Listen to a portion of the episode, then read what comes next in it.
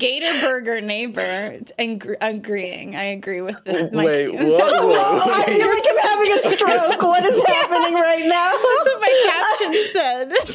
Oh, okay.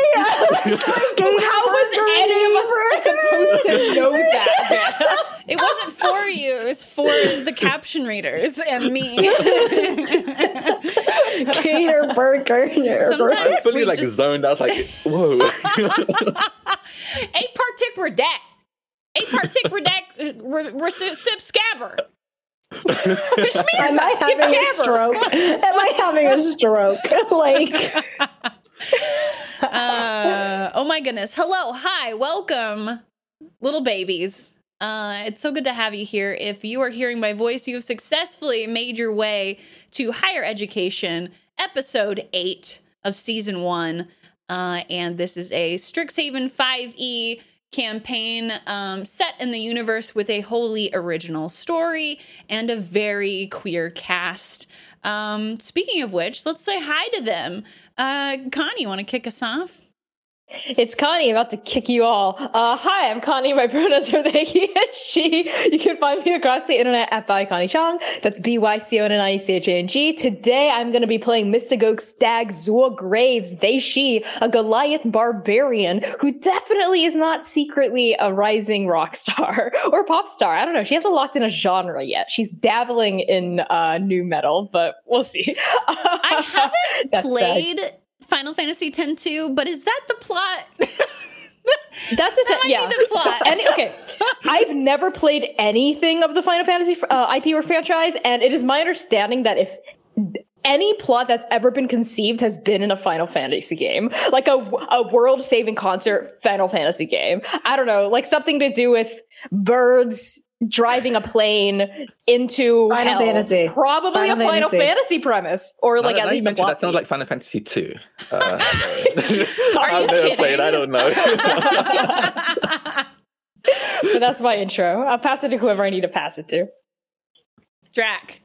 Me. Hi, I'm Drac. Um, Odriconics. You can find me on Twitch why did I say Twitch? I guess Twitch as well, but Twitter as Drakoniques, as D R A K O N I Q U E S. If you find me on Twitch as Drakoniques, you can. You'll just see like three year old content. I don't stream there anymore.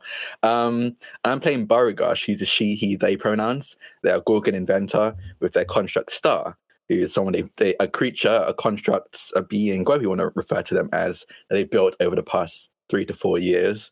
Uh, um, also, I guess a murderer but that doesn't really matter. Uh, I'm going to throw it over to Hamna. I don't know if that doesn't matter. Uh, hello, everybody. My name is Hamna. I use any and all pronouns. I am a TTRPG performer. You can find me on Twitter at hshahid underscore. Uh, and today I will be playing Jaysha, who uses they, Ray pronouns. And Jaysha is our Earth Genasi sorcerer, blood hunter, who is trying to figure out how to make us all forget the bad stuff. Uh, and with that, I will pass it over to C. Hi, everyone. My name is C. I use they, them pronouns. You can find me making very trans, very gay art on the internet at Pie Sharp Art.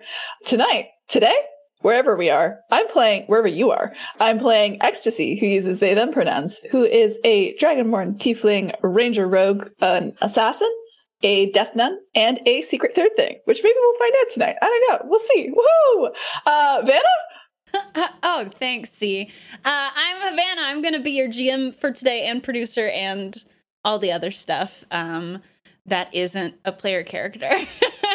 um, and I'm happy to say that this season, Higher Education is presented by Penny Dragon Games. And let me tell y'all, uh, Penny Dragon Games has a brand new $1 one shot uh, up on their Kickstarter. You can do exclamation point PDG in the chat to get a direct link to that Kickstarter page. And this time, the supplement is called The Curse of King Kulain. Uh, so each time they put up one of these Kickstarters, they're super short. Uh, you get in, you uh, you uh, what do you call it? You pledge to the campaign, and then within two weeks of the campaign ending, you have all the materials that you pledge. So it's a really quick turnaround. It's uh, it's kind of like how we used to buy things and have to wait two weeks for them to ship to us. Remember that?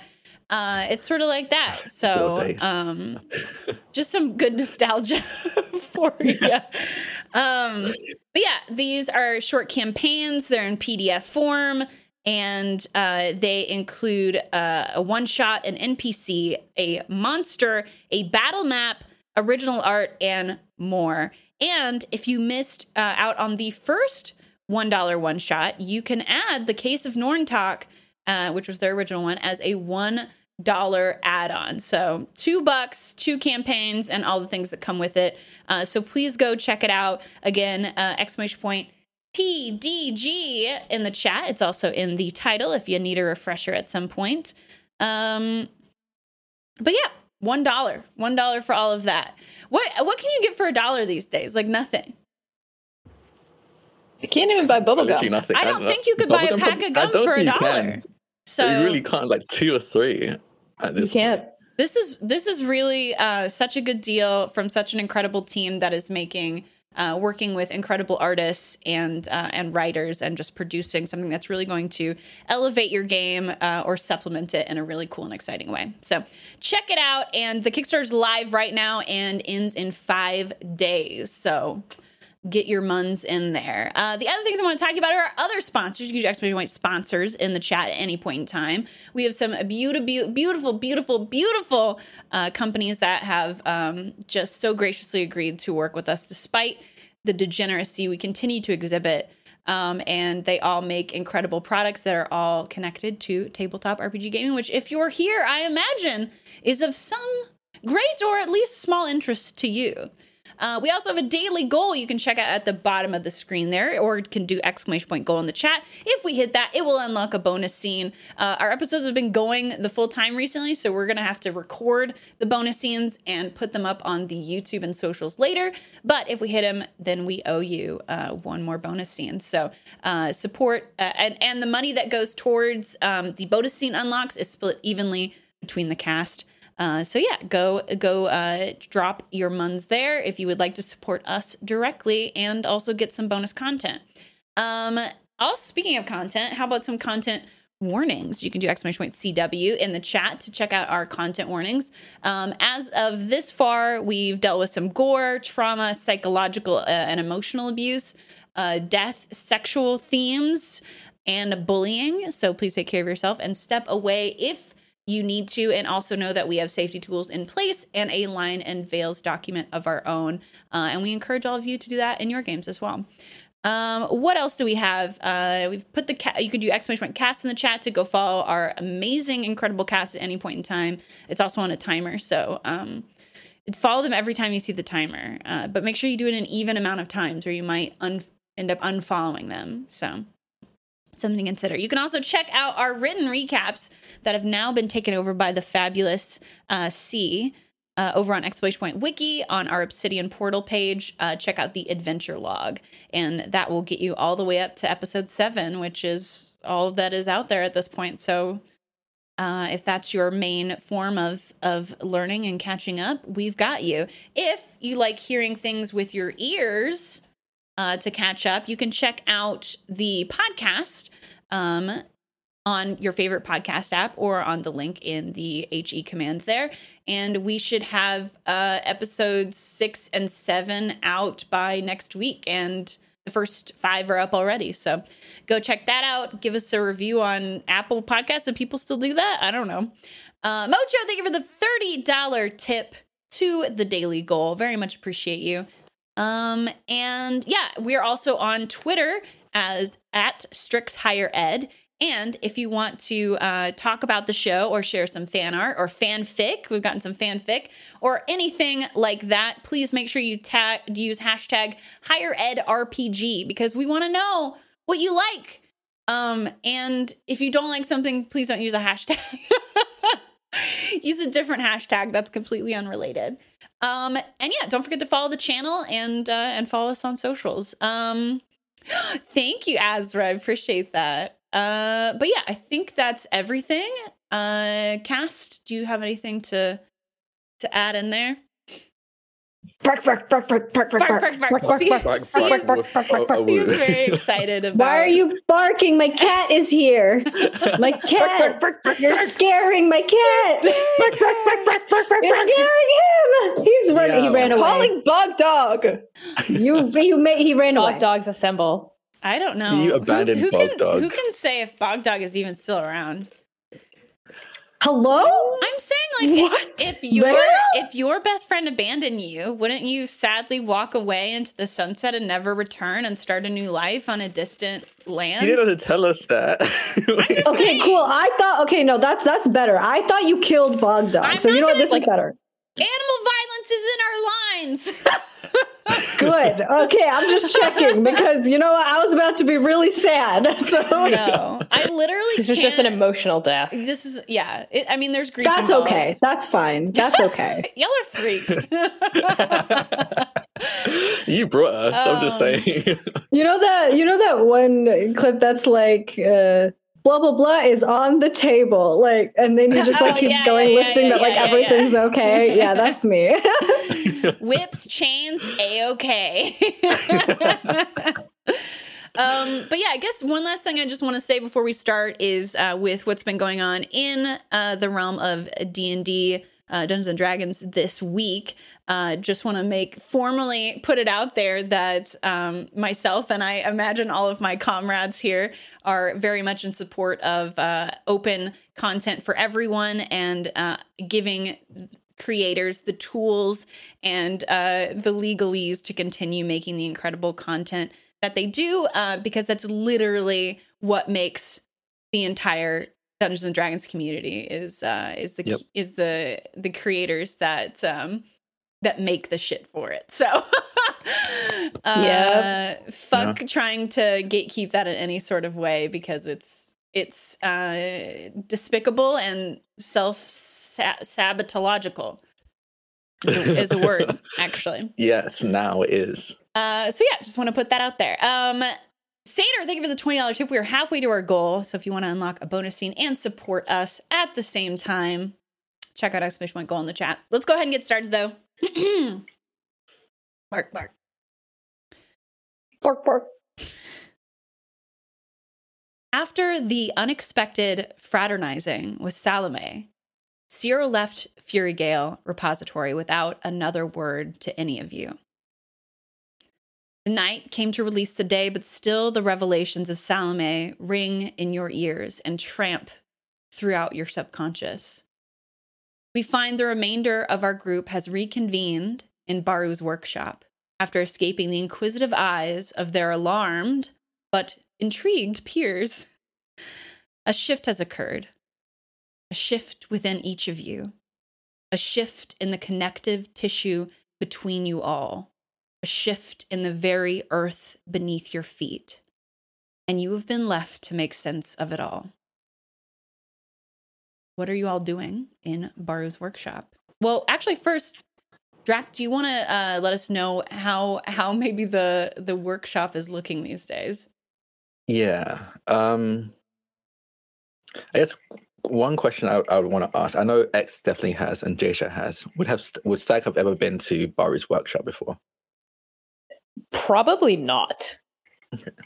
Um, so I think to X and Jasha, it's been an improvement. It's still a bit of a mess. You can see that they've been spending more time here just existing rather than just working. You can see takeaway um, like boxes and stuff like that, um, dirty dishes and the like.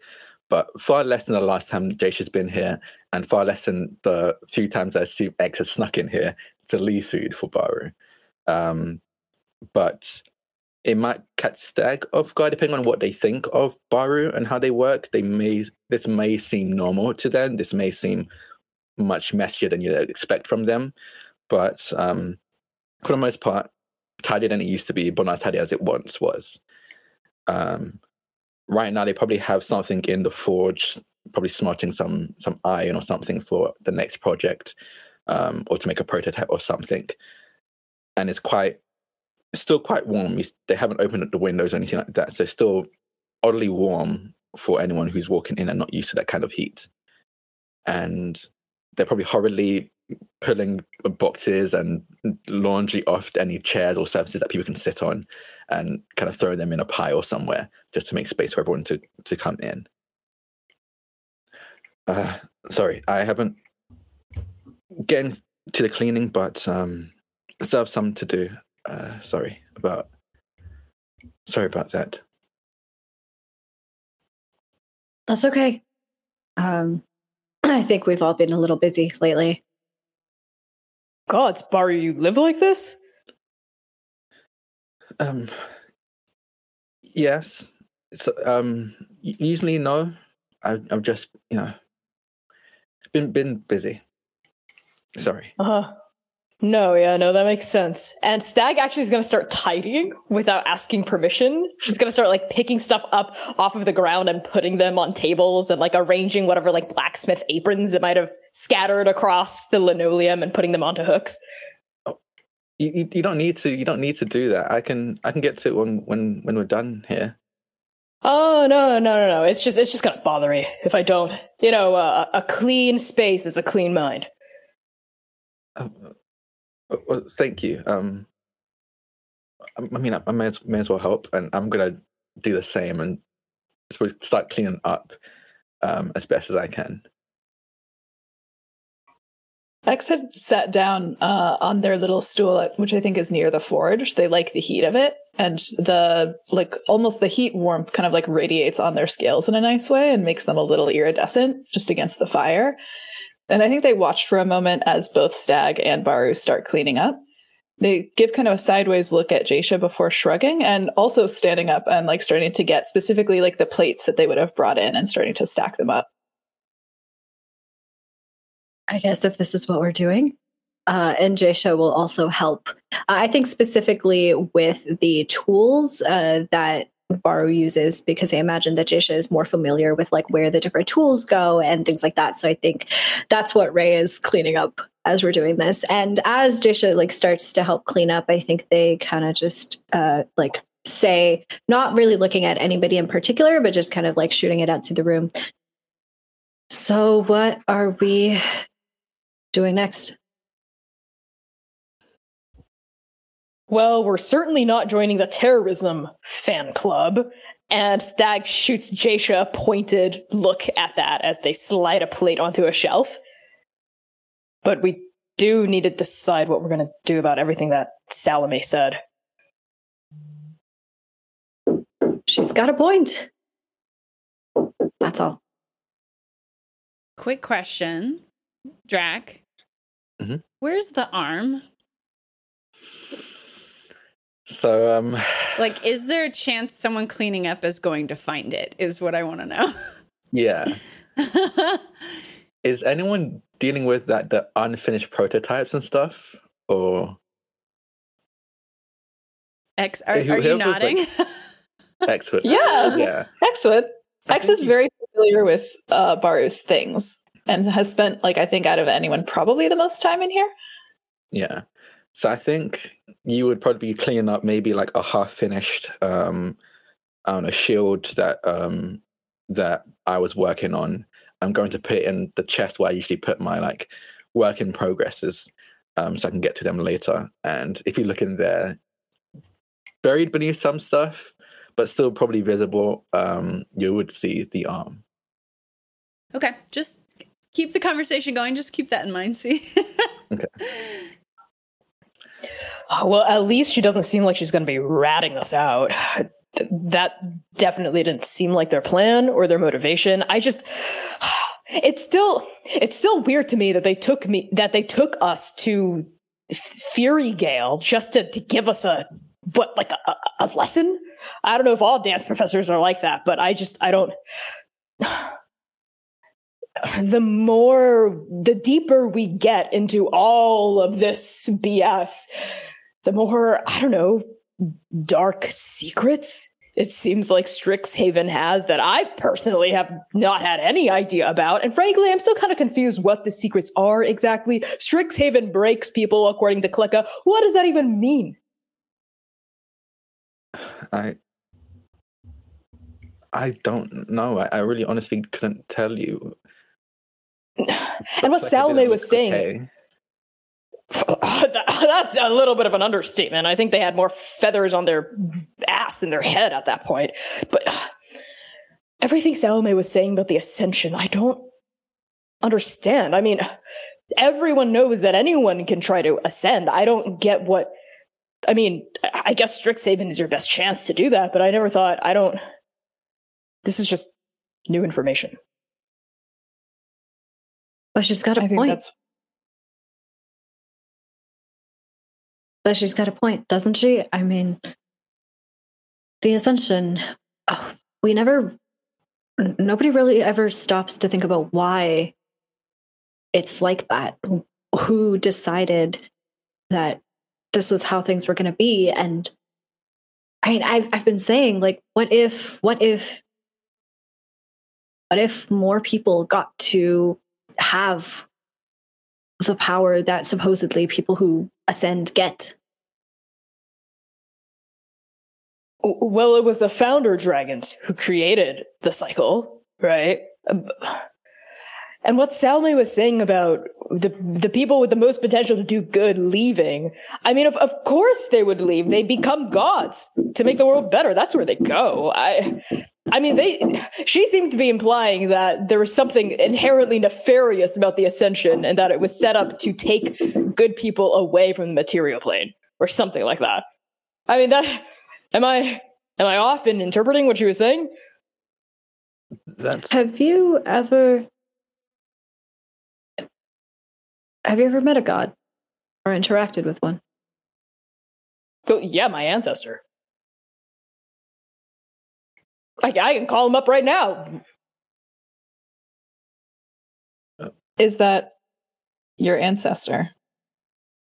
Or is it a memory? Oh, uh, what? Well, what do you, what do you mean by that? It's like ghosts. Mm, echoes? Divinity doesn't have a place in the material realm, so to speak. We see it only in texts, prayers.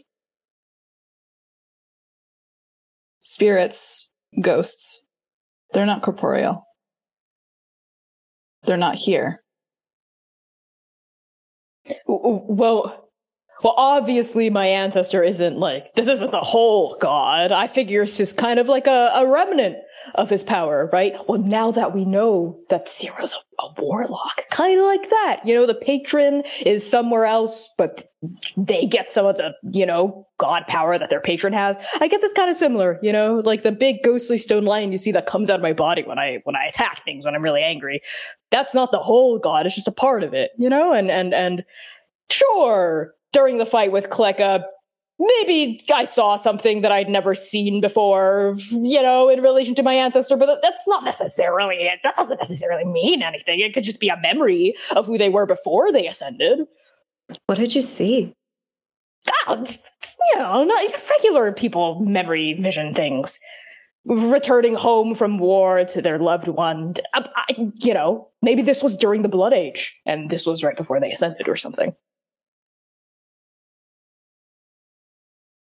Has that happened bef- before? Has what happened before? Um, when when your um your stone your ancestor, they held you by the throat, right? I, I wasn't. Oh, you know, we worked through it. Ha! That was not. They weren't trying to kill me. Just po- you know, or point of order. They they were just trying to show me some lessons, I suppose, about how I've been behaving or how I've let other people treat me or something like that. Eh, that- The throat grab, hang dangle over whole thing was a pretty personal thing. That didn't have anything to do with divinity. Okay, so if we believe that Stag, you've talked to a god, Mhm. I guess my question is I never really realized until Salome said it, but I don't think most people have. I mean, we assume that the gods ascend to help us, to help people on the material plane, but I've never felt that. Their influence. Ooh. Well, we- we've got a nun right here. Well, Extra from you. You've mentioned it from a monastery, right? Well, then you would know that well, my my father's always said that gods live in a world beyond ours, and that you know we can't really feel them the way that we can feel other people. They're in the mountains, the trees, the sky, right? They don't really they they see the forest, and we're kind of just the trees, you know. Did you have a question? Well, yeah. I mean, is that how gods work? There is no truth to how gods work. Every god is different. Every person who may become a god is different. And each of them have different futures and different paths, different influences, different deaths. Barugash, Yes, what is this? I think. And X is standing in front of the chest, looking down into it. I I turn around and I see I see that and oh um I think um I think it's part of chorus. I'm sorry. And you see X's shoulders just kind of rise up and then back down. Yes, it is. When did you get this? Um the night of the night when everything happened. Baru. And I think X speaks with like the most emotion that they have pretty much ever. And they turn around and they look at you like with this very open is not a way to describe their expression, but this kind of uh, life underneath the mask, I think. Baru, why didn't you say anything? I so much had happened and I couldn't I didn't want to I didn't want to see any of your faces because of everything I did and brought you into and then everything with the dean and and I hope that honestly I hope if they looked into it it would trace it back to me and not all of you. I thought we agreed it wasn't just your fault. It wouldn't have happened if I hadn't used my gaze.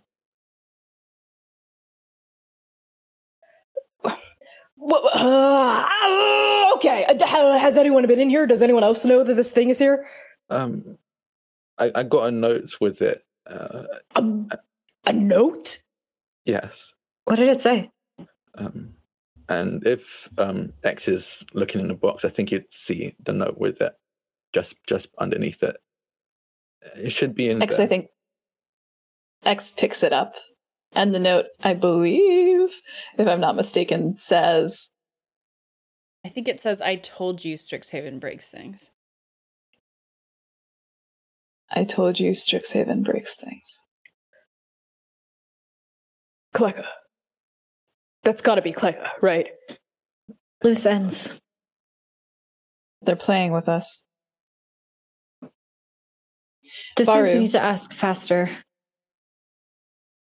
Yes, that much is true. But Baru, yes. so what if it is you? So what if you did do it? Maybe that's true. That doesn't change how I feel. And it doesn't change the fact that I want you here.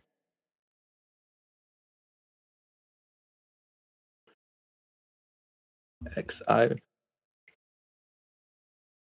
I've only been able to call you a friend for the past month or so, and I've already got you into trouble. And you're not the first. Life is trouble. Death is the only time we get to rest.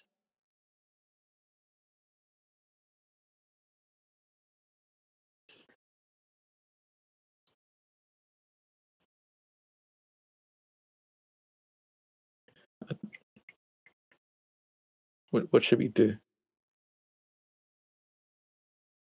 Act faster. We need to. We need to find Kleka. Now. Yeah, we seriously do. And this arm thing, uh, m- we should get rid of it too, right? I mean, this is literally evidence. Yes. Um. At the very least, while it's in the box, it's made out of lead, and that should hopefully deal with any scrying or location magic. Um, I usually use it just to be safe because I'm dealing with magical items. What if we burn it? You've got a forge right here. The stone burn? I don't know. If the heat is We'd have to do something with the ash. Burning is only part of the process. But it's a good start. Better to find a pile of ash in your box than an arm, Baru. Yeah. All right, then fire up that forge, Baru. You know, just think of it like you're making you're making like a pod or a sword or something, right? Don't think of it as a part of Chorus's body.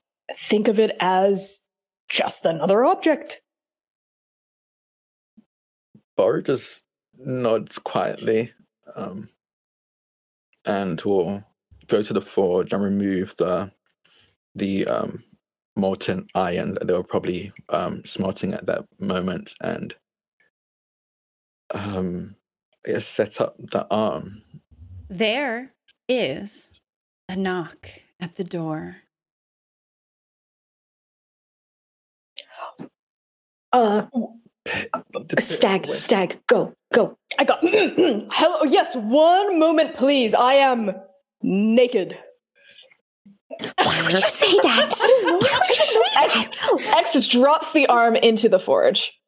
Like like they take it out of the box, they put it in the forge. They seal up the top with Baru right there. And I think Jasha just takes Stag and like tries to push her towards the door. Obviously, probably not doing very well because Jasha's not very strong and Stag is huge and buff. Um, but Jasha's trying to like push Stag towards the door. Are you serious? Or do you skip bench day or something? No one skips bench day. Okay, well, uh, yeah, well, coming. Who who is it? Uh, Low Shield, who is that? Oh, hello, Professor Lucio. It's it's Mystagogue. Oh, right. The big one. Yeah, yes, uh, Mystagogue, the big one, Zora Graves. yeah, a lot of very satisfied women call me that. Uh, but just one one second, Professor. I and Stag stalling to see if the arm is burning. If the, is the door locked, Bara?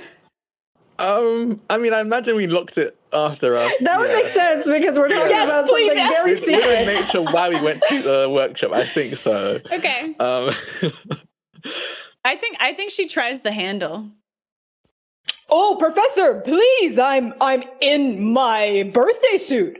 Why are you naked, Mr. Girl? it's really hot in a forge, Professor. Uh, well, it's not. Is Baru there? Yes. Um, yes. Baru, this is really um strange. Can you just let me in? Yeah, I look at X yeah. to see if it's like is the fire taking it? Is it hiding? Really quick, above game, like what is the f- like? I Havana just don't really know what a forge looks like. Like, it's an is there Yeah. an opening? Um, Like- there's y- Can you see something the- burning in there, or is it like there a door that covers it, or yes, there's usually a door. There's usually a it. door. Depending on what you're doing, you might leave the door open or closed, but there is always a door Okay. at the very least because sometimes you need to leave it to okay? smelt. okay, Yeah. thank you. Um, I assume we close the door. yeah, so close X, the door, X said so- something about covering it, but I didn't know what that meant. Yeah. Cool. personally. I'll, I'll just turn to Stag and just like nod, saying you can open it. Yeah, it. Stag quickly unlatches the lock and opens it. Haha. Hello, Professor. And she's like taking up the door frame, so Luciel like can't come in until like she hears a confirmation from the room behind her that it's okay to let this person in.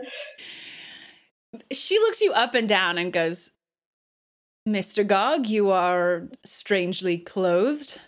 I'm very fast at putting clothes on. You know, a lifetime of living under very strict parents who only allow a couple of romantic prospects into your bedroom, or not even at all. You know, sneaking out of windows and back in, throwing clothes on at record pace. I'm not sure, but every time we speak, you seem to overshare about your romantic life, and and I'm not sure whether to be honored or, um, you know, uh, offended. Honored, honored. I feel just so safe sharing Right. these aspects of, of my, my history with you, Professor.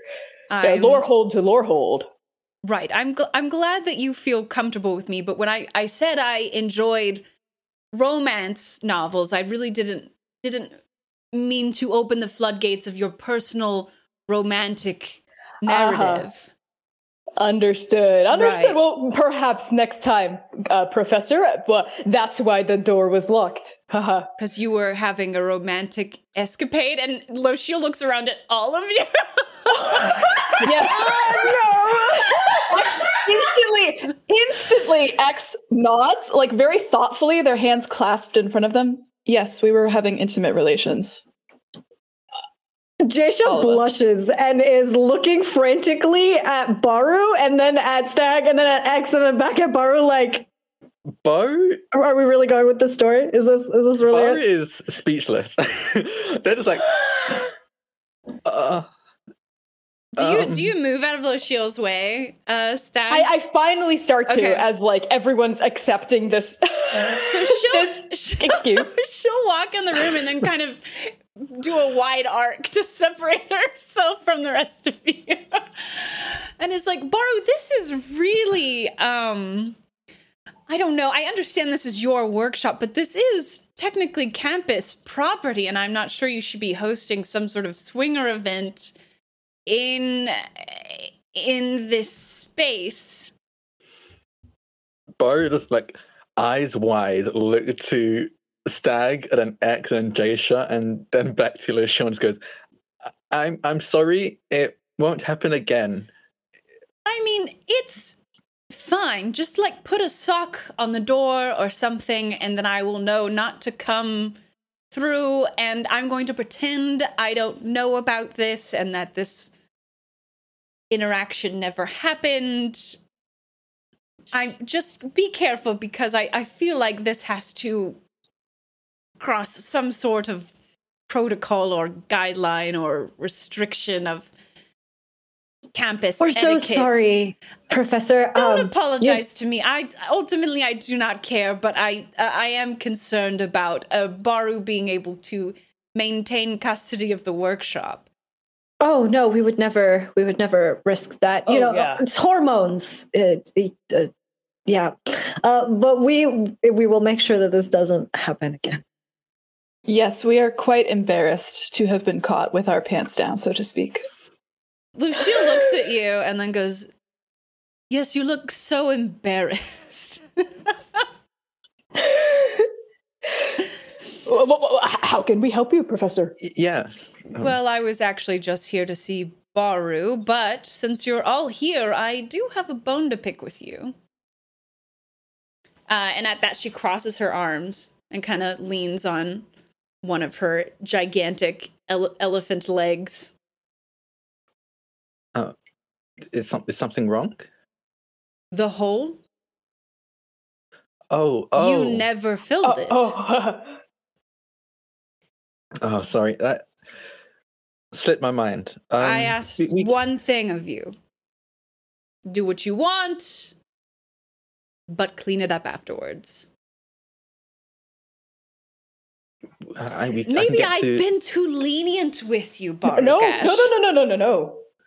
No, no. It, I, I can. I'm sorry. I've just um. I, I can get that sorted out today. No, I I have- already done it.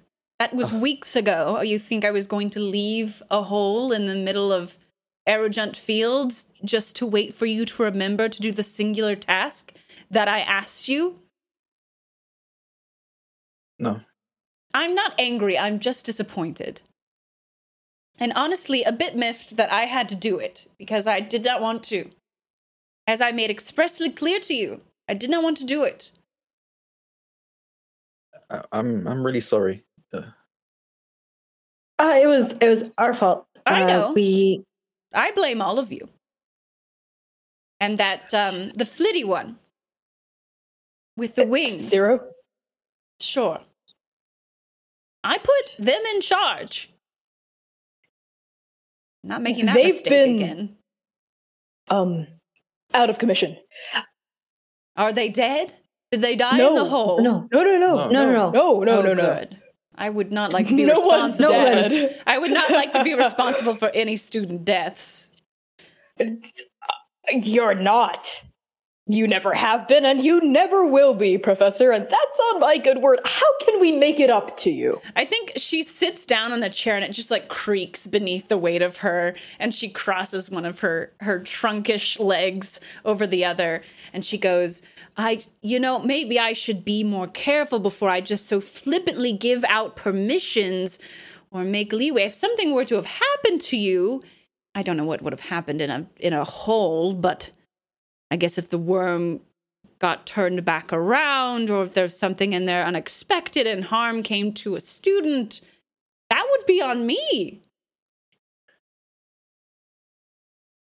That would be really unfortunate, and it's. We are all thankful that nothing like that has happened. I just I'm just not sure you understand the gravity of being on staff at Strixhaven. I have a lot of responsibilities and I would like to have zero. It's very hard for me. is- Of is course. any- Then perhaps as a way to Oh no, no, X, go ahead. Of course. Then perhaps by way of apology, we can do a favor for you. We were planning to head into Paradise City early this week. Paradox. Perhaps we can pick you up Paradox City Every time. early this week. Welcome down to the Every time I City. Down down I'm just like, yeah, Paradise City. I know where I am. I know where I am. I'm about to rebrand it, and then it's just like Axl Rose is the president of the city or Oh my something. God. We are heading into Paradox City early this week. Perhaps we can get something for you so you don't have to make the trip yourself. Well, that is enticing. Doesn't really undo the damage done necessarily, but I will consider it. Uh, f- free of charge, of course. You know, as as a way to make up for That would be all the. so strange if you offered that and then charged me money for it. Uh, ha, right. Yes, of course. Haha. Uh, Loshi looks back at Baru. What do what sort of business do you have in Paradox Gardens? Oh, um, I, I I used a bit too many, too much of the um um the materials I I bought last month. I'm just I'm just restocking really on my end. Loshil looks at your workbench and then begins scanning the shop. And what did you make with all those materials? You had quite a stockpile. I don't see any new Um, contraptions. I um And you've been locked in here, I dare say, for weeks, which is why I came to check on you. I a lot of it was used on um when we went down into the hole. Um, Star took a bit of a tumble, and I had to replace a few parts. Um, and um, and rec- I recently added a new feature where, where now they can cast very limited, but they can use magic as well. So that took quite a bit of time and resources. Uh, That's honestly why I've been been in here. Mm, I think you're going to have to do some sort of role here. Yep, Because you are fair. talking to the clockwork professor of the school. So if you're Yeah. trying to bullshit her about uh, an, I almost said an animatronic, uh, a construct, then. Oh no, that wasn't bullshit. Because of leveling it up, they can actually use limited No, magic but you're now. saying that's where all your materials went. And Oh, that's yeah, not yeah, true. Yeah. Yes. Um. Okay. Can we can we help in any way? How would you help? Stag would like seeing this, like try to kind of shuffle around and start to just put cogs, grab anything artificery looking, and like just start to scatter them, but like real subtle, like I almost feel like that would cause a disadvantage. No, don't help. Don't try to help. Stop it. Let's just see. Okay, I'll roll. Am I actually getting a disadvantage on this? Or? No. No, I don't. I don't do that. it's okay. okay. A 10.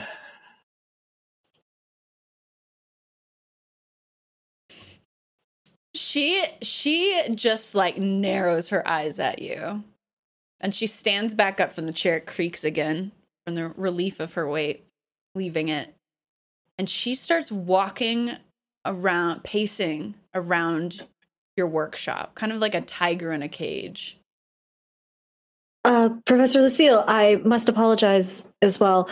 Uh, it's Lo Shiel.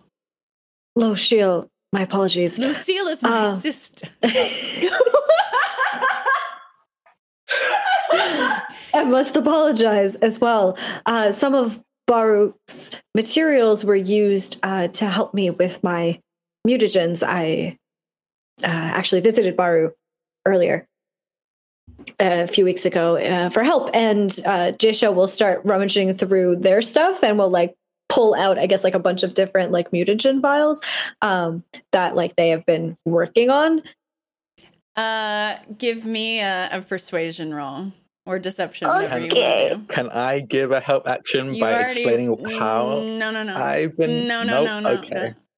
You've had your chance. Yeah. 14? She turns to face you and is contemplating what you're saying. And she goes, That's strange.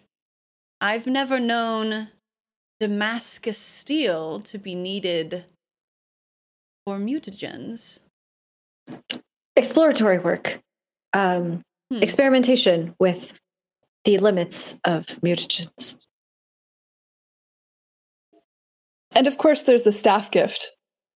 Oh, oops. I wasn't supposed to say that. She turns and she's she's listening to you out of one of her elephantine ears out the side that it kind of swoops backwards, but she's still looking around the workshop.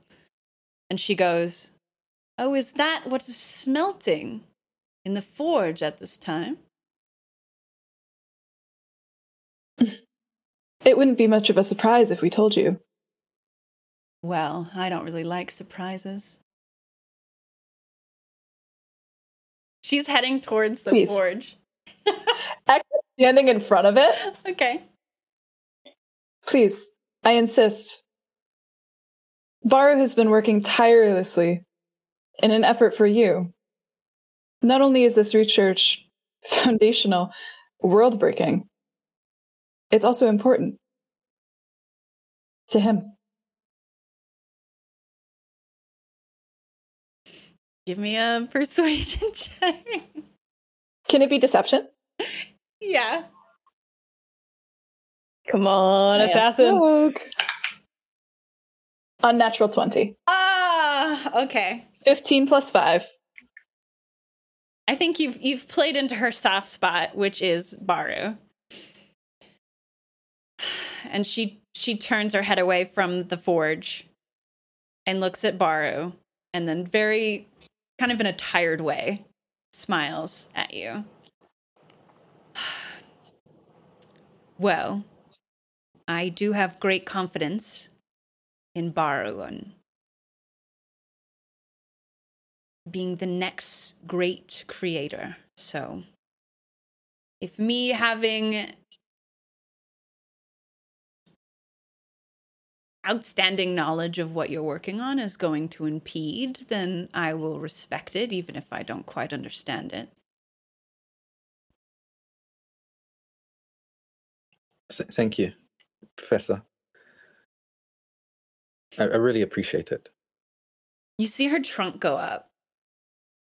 And she you can tell she takes in like a deep sniff. I will say it does smell strange. That would be the orgy fumes, Professor. Please give me a persuasion check. oh God! Can I have advantage because you left me? Sure, yeah. Well, you've already you've already started the orgy story, so maybe it's a little bit more likely that. it's an unnatural nineteen. oh my god. Okay. Yeah, she imme- you immediately see her trunk go limp, and then just like fall to her to her chest, and she goes, "Oh." yes, that is certainly a smell I am unfamiliar with. Orgies sound like too much work. Yeah, It they takes- are, which is why this wouldn't happen again. Definitely not here. So you don't have to worry about that. What were you gonna say on that? Just that they take a lot of communication. I'm fine with communicating as long as it's while we're all sitting down and having a cup of tea and maybe some sort of snack cake. But I don't know, all the thrusting seems like a lot of effort. Oh, uh, well, it's good cardio, calisthenics sometimes too. Mm. I'm uninterested. Okay. Okay. Well, if that's all, uh, Professor, uh, we really should. Uh, Be getting back to the orgy. Uh, yeah. I think Bari like just like doesn't t- walk away, just like fully ta- 180 turns away from Professor LeShort because they just cannot make eye contact. So I I guess this means that you are okay, Baru. Maybe more than okay, I suppose. If didn't realize Yes, this um, is your bag, but I don't need to know Um, everything about you. Yeah, yes. Um, you know more about me now than I thought you ever would. Because like looking at Stag and Jaysha and Eggs, um, but I'm I'm okay. I'm sorry for worrying you. And this uh, faculty present, when can we expect it? Um, it's all right now. It's we're currently working on the prototype. So it, before I know for sure, I really can't say. Maybe two, three weeks. Well, I if I, I a few hours of sleep, maybe less. I will expect it in three then. I heard it's world changing. and she glances back at ecstasy. and Um, I, I only hope, that this effort to, I don't know, uh, butter up your, maybe that's the wrong words to use in this circumstance, but uh, the, the staff of the school is not uh, distracting from your thesis or your greater prospects. No, no, not at all.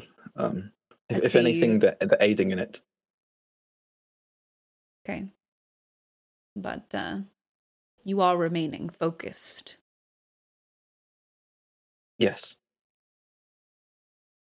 I'm happy to send some of my bots along if you need assistance. Not with the orgy, but with your work. I don't have any. I mean, I could. Never considered the need. I, if I need you help, should treat if I need any help from your bots, I, I'll I'll let you know. Thank thank you for the offer, um, Professor. On your work. On the work, yes, the work, the work.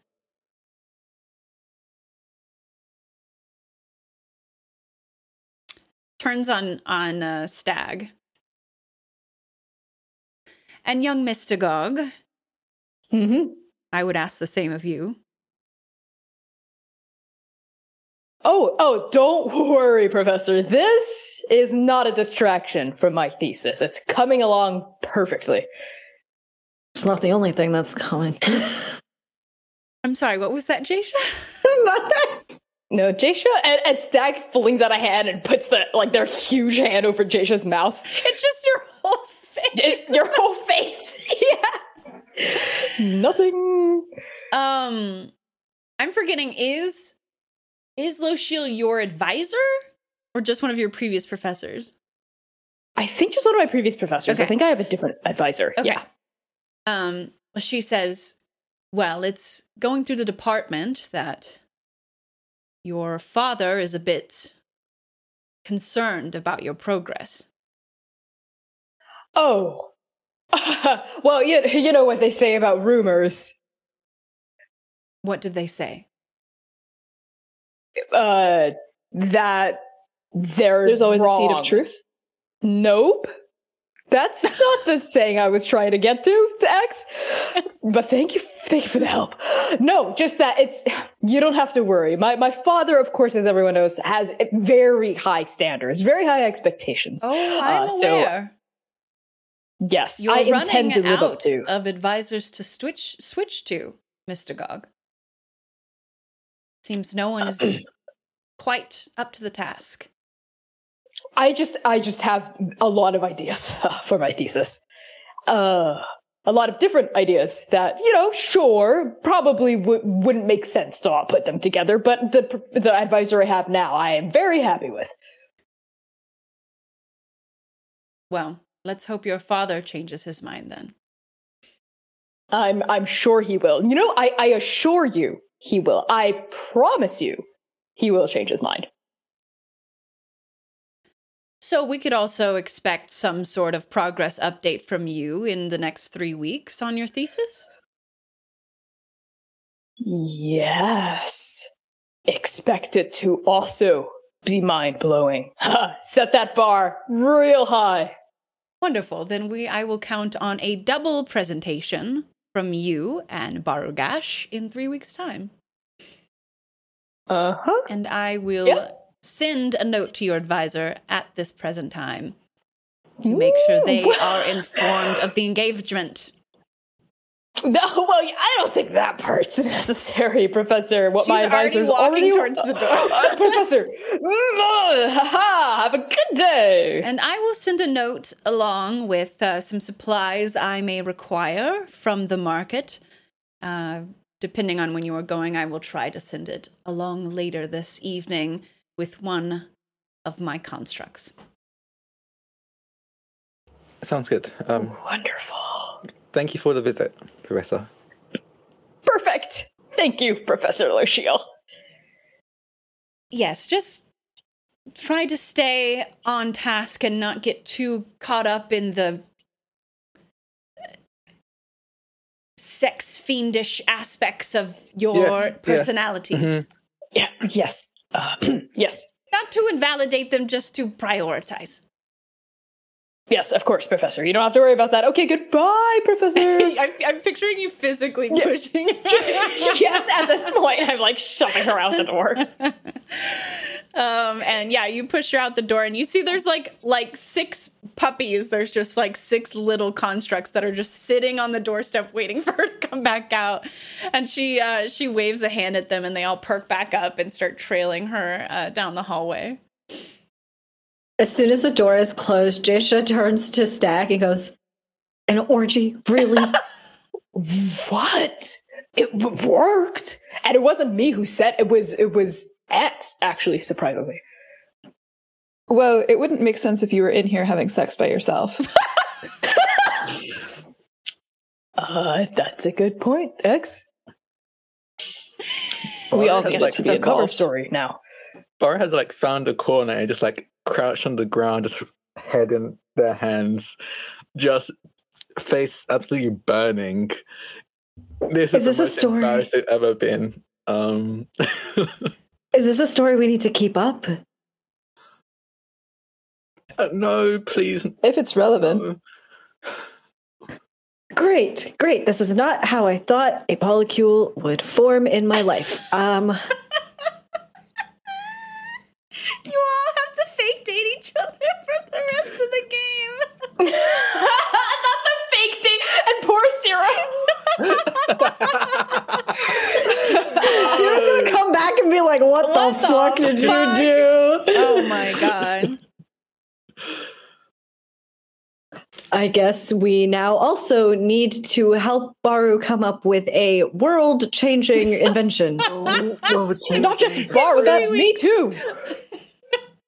Two world changing inventions. Also, don't Oh forget you have a concert to put on. Oh, You And the concert. The, lie, the you told to the to the other students was that you were putting on a special show for them. This is, this is really Oh my spiraling. God. Can we combine I combine promised the other- them together? No, uh, wait, hold on.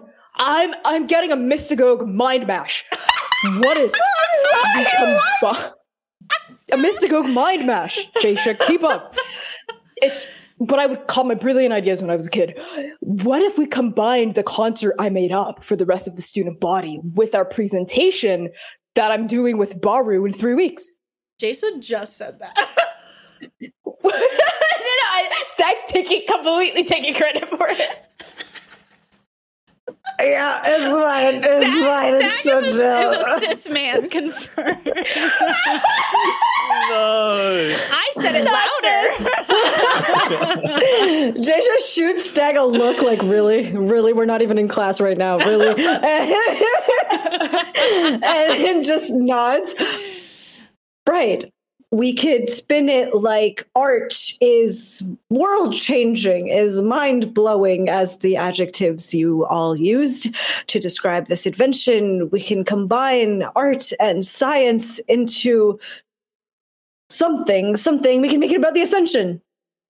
Take the stuff Yeah. that Salome said to us and present a new perspective on the ascension to the staff of Strixhaven. That that is world changing.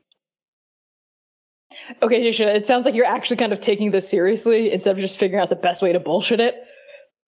Well, I mean, if we have an opportunity, then you know what we we we have the staff of Strixhaven listening to us. I feel like we should take advantage of that. No, Uh, I don't know about that. You know, if my advisor's gonna be there, like, what if my dad shows up? I, I, I don't know. I think we should play it safe. You could impress your dad. Uh, uh, uh, that was a good one. Uh, Um. Oh, my my dad doesn't get impressed, Jasha. He just gets not disappointed. Um, I I know we were pitching ideas, but what exactly was that idea we just pitched? We just said we're going to combine something. Yes, concert for the staff and the students, all the grad grad students, anyone else, I guess, plus our presentation, our joint presentation. Okay. Um. I, I guess I could make um instruments, uh, speakers. I, I I don't know where my skill set comes into a concert. Ah. there is a question that we all had. Stop that. Brianna. this. Uh, it's for Lochiel in case she's outside. Um, we all had a question about the star arches. And those are real questions that I do really have. Perhaps we can all work on finding out more about how they work and why they work. Pursue the line of questioning that Professor Salome opened in our own directions using our own skill sets as well as inviting the rest of the grad students to participate, share their own network. It would also give us good cover to continue to look for Kleka, to continue our research on what the Ascension actually is, and how to best cover our tracks. A different perspective. That's actually brilliant. And if we're snooping around, we can just say it's for the concert slash presentation slash star arch art presentation. Literally brilliant. I am gonna have to put together a set list though. I have to get some good performers for this concert. You could do it. Uh, uh, weird thing for you to say, X. Uh, because I'm not a musician. I, I don't do that. What? No, no. Didn't, didn't I? Didn't I help with your axe and uh, That was fun. And now the hand goes out to cover Baru's face. Wait, no, no. What's Baru saying? What do you, what what's up with your axe? It does it play music? Aurora is an amazing singer, and I bet if I invited her, she would want to talk to the stage manager of the event. And Stag gestures at Jasha. Um, I I I've never managed a stage. I mean, the before. headliner has to work closely with the producer. I don't know anything about Intimately. music. one might say. Just the- managing the event. You're you're a brainy person. Like your head's like twice the size of your muscles. You you know that crossover skills for putting on an event. You could do it. Okay. Uh. Right. Yeah. Um. yeah. No. I could. I could. I could do that. Uh. For. Or. Or. or I mean, for everyone performing. Uh huh. Yeah. Yeah, and like Stag's just hoping that Jasha's dropping the line of questioning Yeah. as their hands still over Baru's face. I, I, I mean, but but then what would you Snakes are looking at do? Hand. But then what? What would you do, Stag, uh, as part of this? I'll I'll get all the talent together. You know, I actually, you know, I know so many people at Strixhaven, so I'll just, you know, I know all the best musicians and the best performers, so I'll just ask them. And Ciro can be our like publicist or whatever, because Ciro's good at being the face of stuff. X. What about you? I can be the bodyguard for the event. Security. Yeah, security. Um, do do we do we really want to look into Star Arches? I think What it would would you be like to- helpful. Um, I, I I don't have an, a, a suggestion or um, um, recommendation. I uh, from what Salome said, it, it feels like a lot of the information has been hidden or obscured on purpose. Wouldn't wouldn't could what if we find something we're not meant to find? There's no such thing as information we're not meant to find. the information that people don't want us to find. It, it could cost a, a life. Or it could be ammunition to save one. If we knew more about what was going on at Strixhaven, if we knew more about the Star Arches, if we knew more about Kleka, their motivations, their desires, perhaps we'll be able to do something in the future. If Strixhaven really does break things, like like I said, maybe we can stop that. Do we? But we don't. We don't even know what we're we're stopping. We, we barely figured out this whole Strixhaven breaks things, and we don't even know what that means specifically. Which is why we gotta find out. We gotta start somewhere.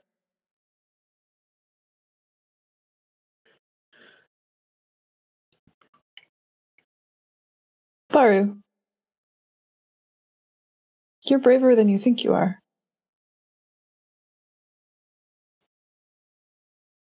I'm, I'm really not. But thank you. I, I appreciate the sentiment.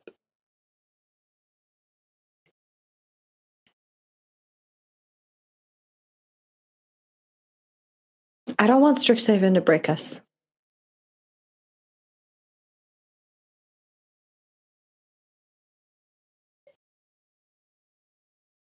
Me neither.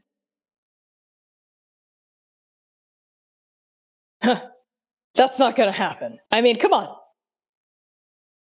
Lochiel tried to break us, and look, we got out of that easy peasy. And the whole chorus thing tried to break us, but we're still here. And everything happening with Salome was upsetting, but again, look where we are. We, we're already going through all these obstacles and challenges and hurdles, and I don't know, it's weird, but I feel like as long as this group sticks together and we keep working together, we're gonna be okay.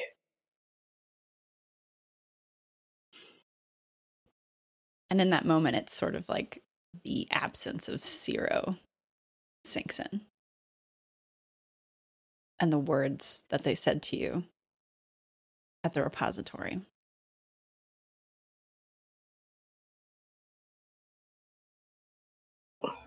We're gonna have to reach out to Ciro and see how they're doing. But they're a part of this too. It wouldn't be right to move forward without them. Yeah. Yeah.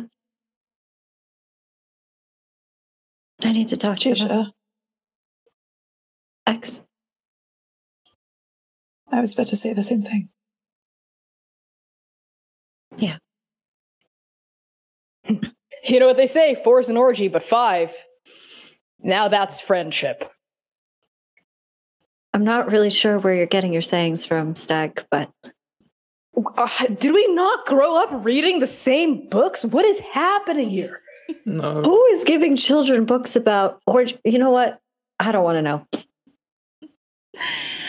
Uh, and I think if there's nothing else, we'll fade out on that scene.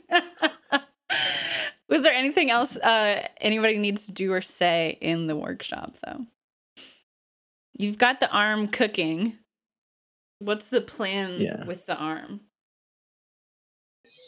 X would let it. Uh, I think just it's they know how long it takes, and I think they speak up before any kind of timer or anything goes off, Mhm. and they just say it's done. Um, and then they would collect the ash into like a similar, just any kind of uh, pouch or anything uh, that Baru has in the workshop, and would instruct them to put it back in the lead iron case until we come back from Paradox City, and we can figure out what to do with it then. Perfect. Anything else in the workshop? Drac, you got anything?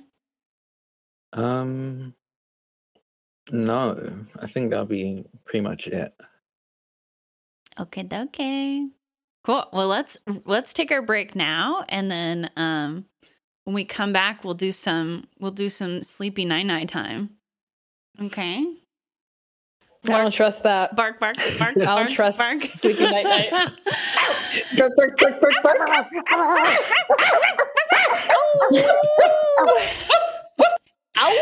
During the break, if you want to, um, uh, if you want to share fan art or fanfic or some feedback on the show, some some nice things to say, you you can use x no hashtag hashtag Strix.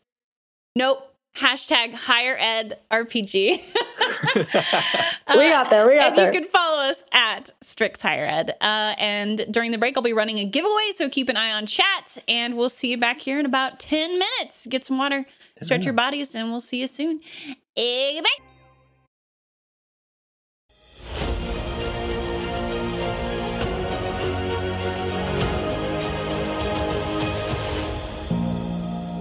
But yeah, I think that's it. Let's jump back in.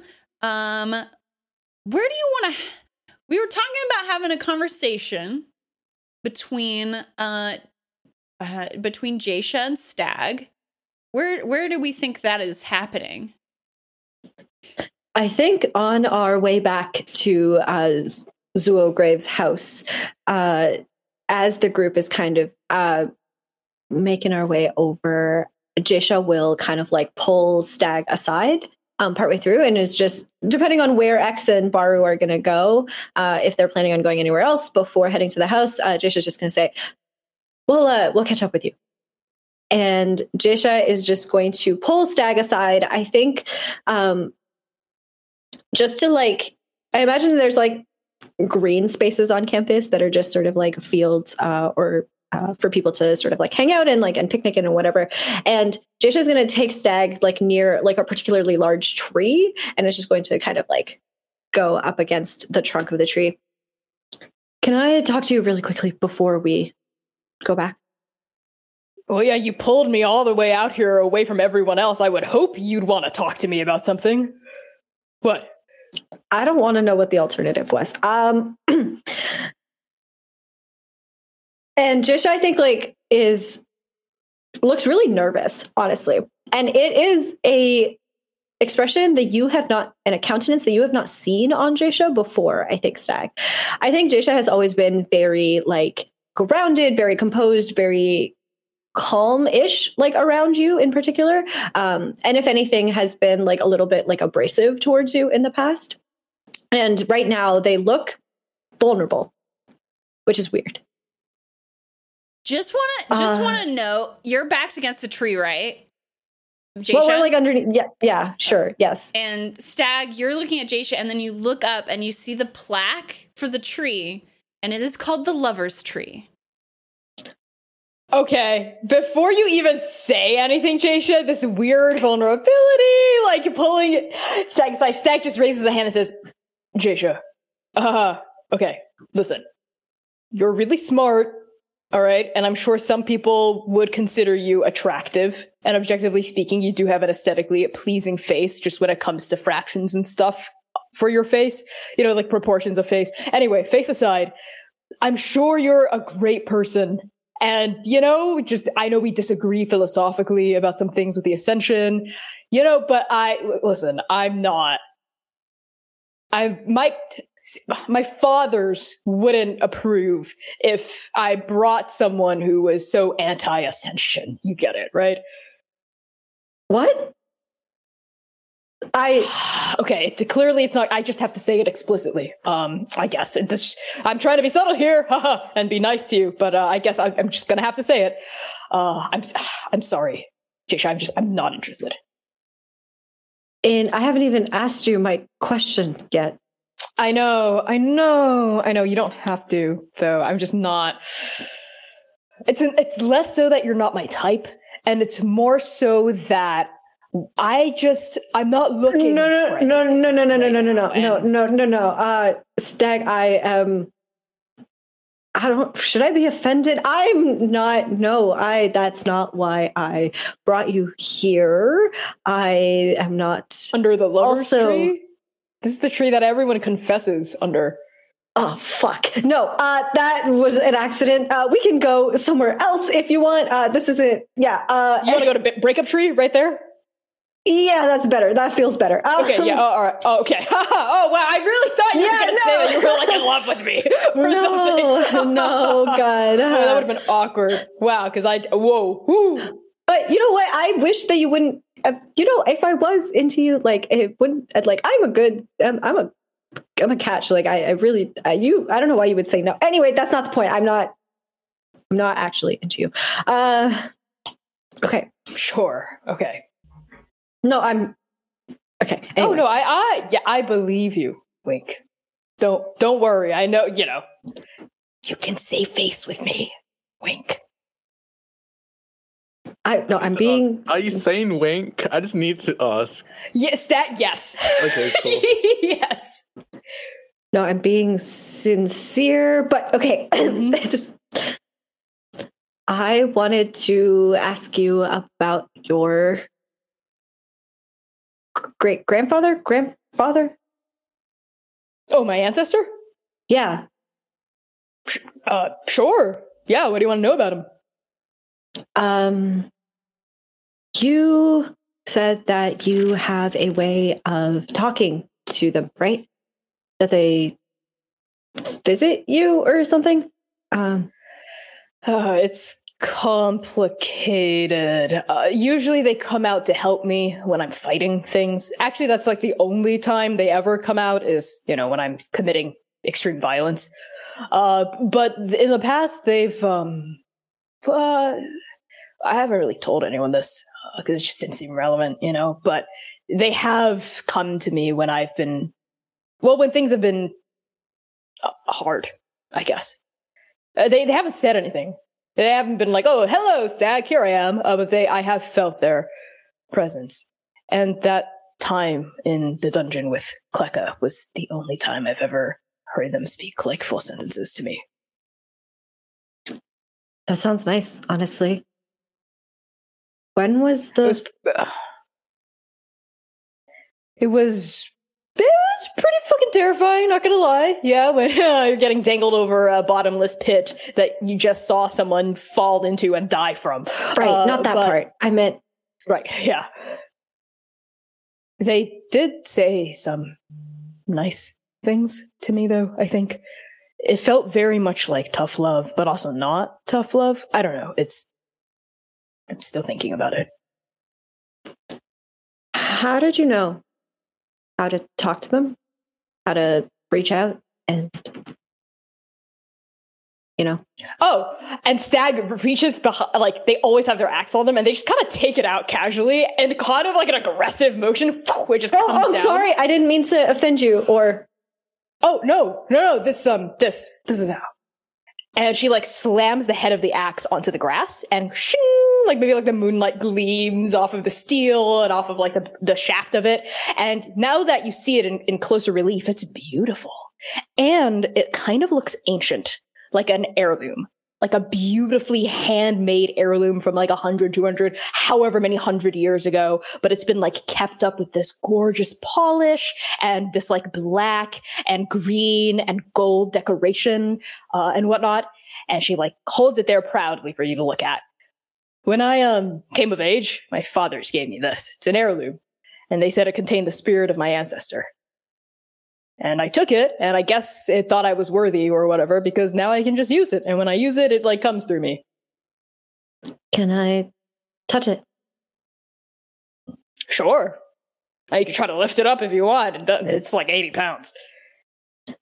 Jisha's not very strong. Uh, so I don't think that Jisha is able to lift it. So I think with Stag still kind of like supporting the axe, Jisha just kind of like runs their hand along it and through all of the like grooves and all of the markings that are on this absolutely beautiful uh, piece of work. And there is something very sad and mesmerized about Jisha's face as they're looking at this asks because it reminds Rem that, and I think they say this out loud without necessarily meaning to. We don't have something like this. What do you mean? And Jisha looks up at you again, Stag. My family. I don't really talk about it very much, but um, somebody in my family ascended once, a long time ago, a very long time ago. And we don't, I don't know who or when or really anything about them. So I thought maybe you know, and you talk to them, and they help you, and they're there for you. And I thought maybe, maybe I could learn. Whoa. Well, I had no idea someone in your family ascended. That's big. That's huge.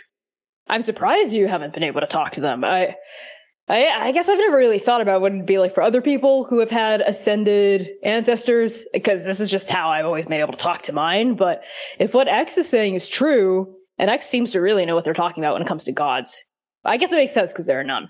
Uh, but uh, maybe all gods kind of work differently, and your ancestor who ascended just you know, doesn't come through in the form of an axe and like a ghost stone lion and stuff. Maybe they'll come to you in a different way, in a way that's unique to you, like through those things. As she reaches forward and just taps the petals of the succulent on your pauldron. Maybe. Maybe. And I think you can see that like Jisha is like disappointed uh, by this answer. Maybe Salome was right. And the gods just disappear. Well, that would suck ass. yeah. Yeah, it would. And I, you know what? And I don't think she's right because I'm pure and my ancestor talks to me and I, you know, eh, fighting for a world where people who try to do good things and ascend so they can help the world. That's the whole point of being a hero. So if people go through the star arches and they just go nowhere, and there's a moment where like we you see the gears in Stag's head turning like toward an inevitable conclusion. well, that would mean everything I've been fighting for my entire life has been a lie. So that can't be true. It can't be true. It can't.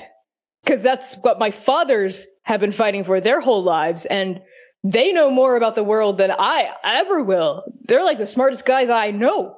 And I know a lot of smart guys because I've I've been around the block at Strixhaven, yourself and, and Baru included, and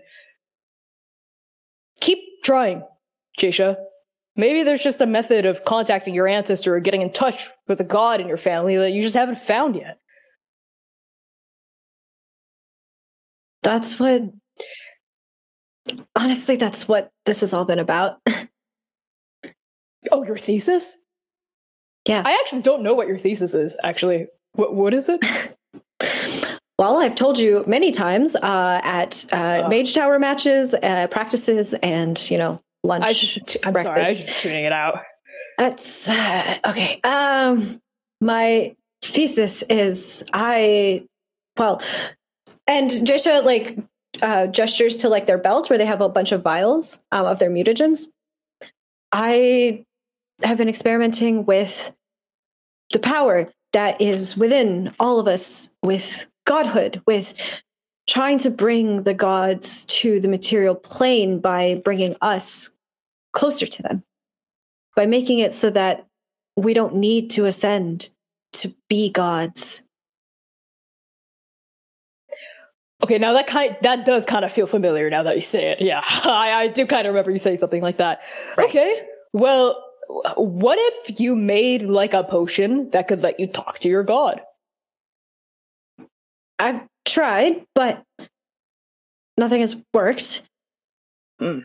Is there something that you do, something that you maybe don't tell anybody about, or sh- something that makes you feel connected to your family? Uh, when you say something you no one you don't tell anyone about, Stag's eyes shift back to the axe, but instead of looking at the blade of it, she's kind of looking at like the the staff part of it. Uh, though it just looks like regular staff, right? And she just no no. No, no, no, no, no, no, not, you know, no, I don't, you know, what you see is what you get. Uh, looking at me, you know? So but uh what I will say is my ancestor, I've felt them when I've, I mean, for lack of a better term, been kind of down in the dumps. So maybe what you need to do is just hit rock bottom and your God will talk to you. right. Have you hit rock bottom before, Chasha? And I think the phrase rock bottom is kind of ironic given that you're talking to Jasha, who is partially geode. Um, and Ray thinks about it for a moment. No. Mm. Maybe not. I can help you. I'm I'm real good at helping people hit rock bottom. So if you uh need some help, I'm scared. can- No, I just mean, I mean, ha, you know, classic Zuo Graves family thing. Know what it's like to be such a huge, massive fucking disappointment. So I'm sure I could, you know, it's no big deal for me to help someone else feel like that. But uh, uh, also, in addition to that, in addition to that, do you know anything about your ancestor? Like what they were the god of, what their name was, their favorite food, anything? Nothing. I just know that sometimes I can do things that definitely are not coming from my mutagens. And from what I've been told, are connected to them somehow. That's it. I mean, just look at that part of you that's just natural and instinctual and just comes out and keep focusing on that. Pull on that, right? Right. No, you're right. Pull on that. Thanks, uh, Stag. And for what it's worth, I don't think you're a disappointment. If anything, I've honestly been um I've honestly been really jealous of you this whole time.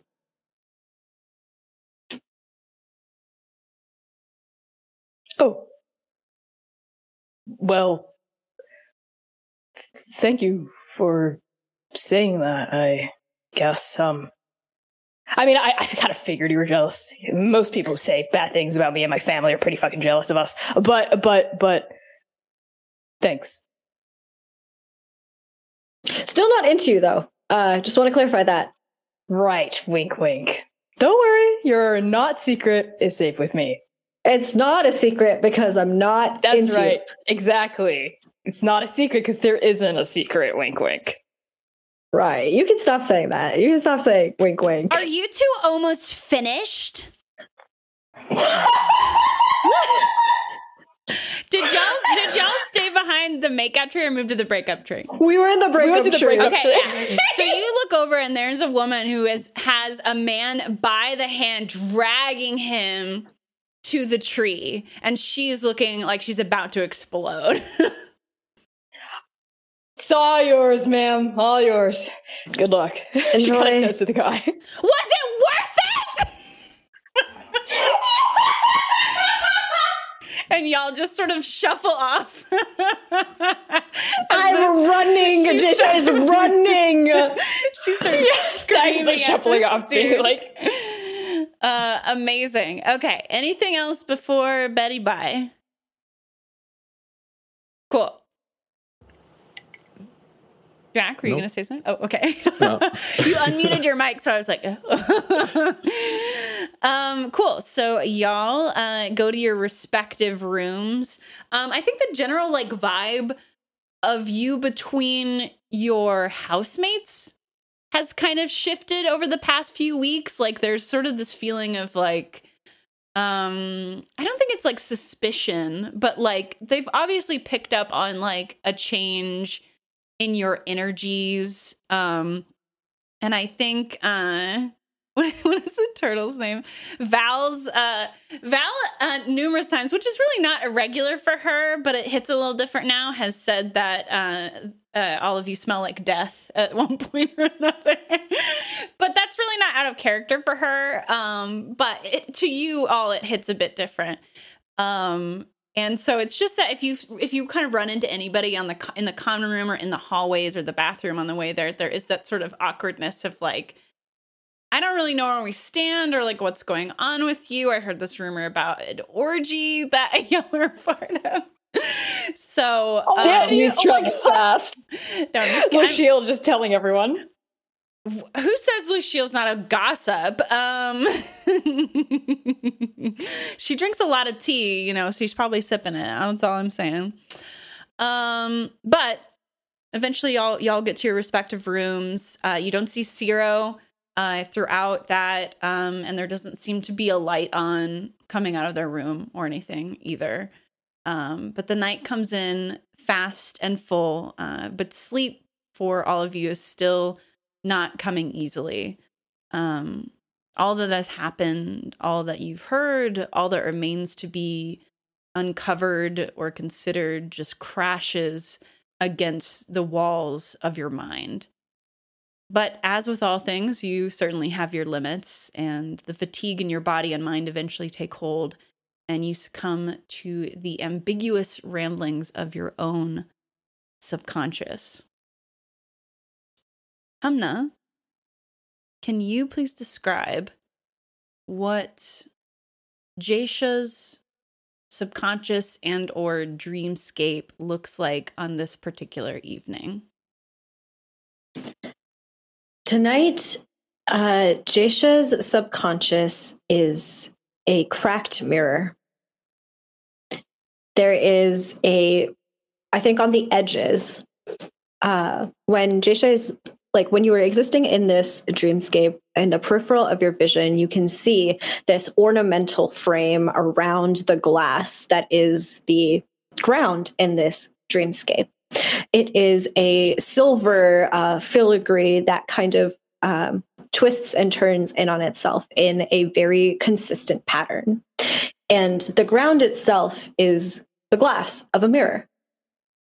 And you can see that when Jasha takes a step, the, the glass cracks and it goes out into the edges. When they take another step, it cracks again. And it continues to do so every time that they walk. And when Ray looks down at the ground, they can see the reflection of everything else that is in this uh, space, with the exception of themselves.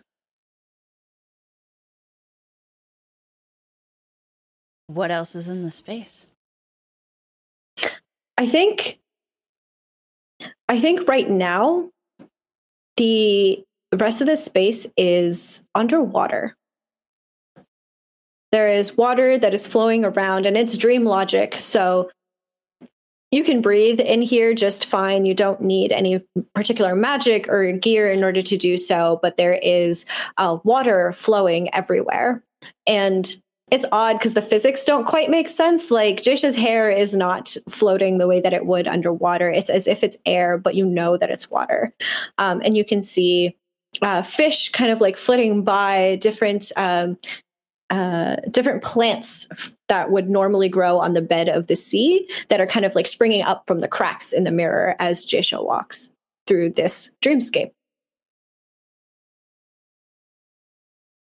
You look down into the mirror um, and reflected back in it. You don't see you, but like where your feet are meeting the mirror, right, is attached to like a different figure, kind of like Peter Pan's shadow uh, on a different person.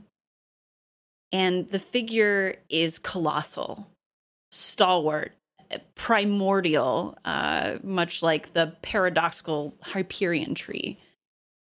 A humanoid body towering over this mirror where your body should be, with four arms on each side. Its flesh is seemingly made from slick, mossy stone. The crux of its arms culminate into some approximation of a head, but its shape of that mass is that of a seaside bluff that has been split in two. At the lower center of that mass is an immense, glittering green blue agate that pantomimes an otherworldly, unblinking eye. And beneath that, a simple line of a mouth, flat and unfeeling.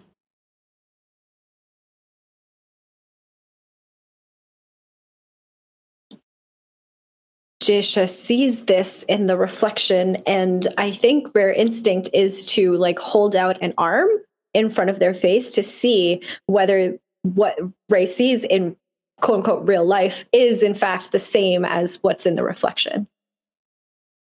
The arm does not move with yours.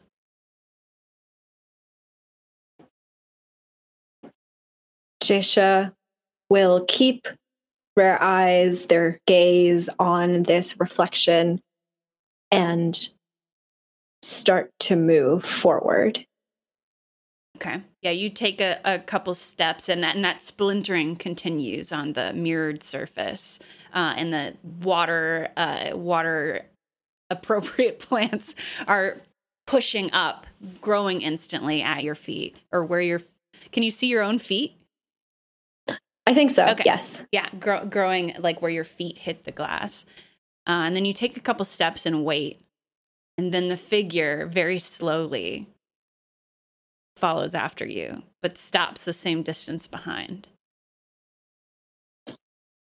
So this figure doesn't move when I like when Jasha takes a step, it doesn't take a step with me. No. Interesting. Okay. I think um, seeing that Jasha will drop to their knees to the reflection and will put a hand out onto the glass of the mirror, trying to reach out through it into into the mirror, into the glass to touch or reach out to this figure to make contact. Yeah, you put your arm down on the glass and I think it it takes a moment, but then instead of cracking, the area around your hand ripples and you're able to slowly push through it into just like a cold water. And when you do that, the figure stops and starts to squat down and bend forward. And one of its fingers is like larger than your entire arm. But it pushes forward and meets your hand where it's coming through the mirror and you can feel like the slick surface of its skin. Spurred on by morbid curiosity more than anything else, um, with no sense of self preservation, Jasha will push through the glass, through the water with their entire body and try to reach the other side. Yeah, it is you push through, and it is essentially sort of like that you're up here and then it's sort of like a flipping into the mirror dimension and you're coming out one way but then you're standing up another way and you're disoriented for a second and then you look up and you see that that figure is looking right down on you in front of you now and it's one huge uh agate. It's like a it's like one of those um chunks of agate that has been chiseled in half so you can see all like the rings inside of it. And it's just like blue green uh seafoam colors that are just making this really uh an approximation of an eye like what an abstract painter would would paint an eye as essentially uh and it's just glittering down at you Who are you? it cocks its head to the side Jisha will take a step forward slowly, asking for permission essentially to get closer to this figure. yeah it doesn't move away from you And Jisha will take that, and Ray will close the distance between the two. Uh, will reach out a hand and touch that massive, colossal finger. And will look into this agate, into this makeshift eye, and ask, Is it you? Are you the god? What The one that we is a god?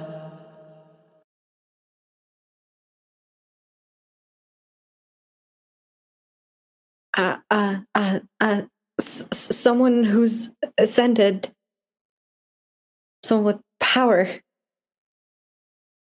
What is power?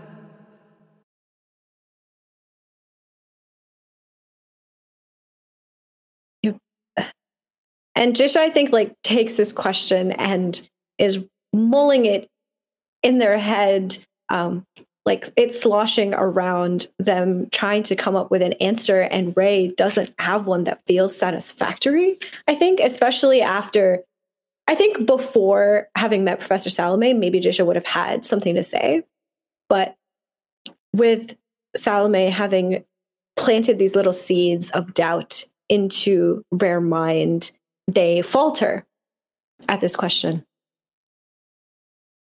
I don't know. the figure just nods like it knows exactly what's going through your mind and the feeling that you're experiencing, but it doesn't say anything.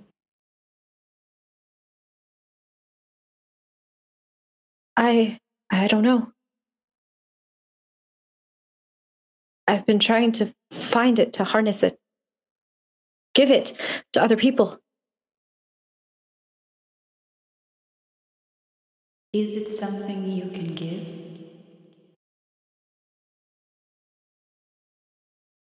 I I think I hope Hope.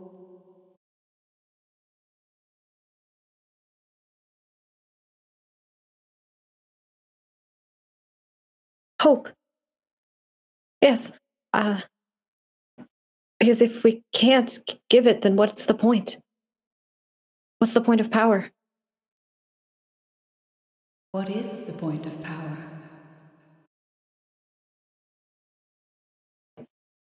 What is I- power? And I think similar to the way that the mirror was cracking and splintering every time Jisha took a step, every time the question comes up in rare mind of what is power, I think like their own, it's as if their own thoughts are like splintering and cracking into fractals of glass. power is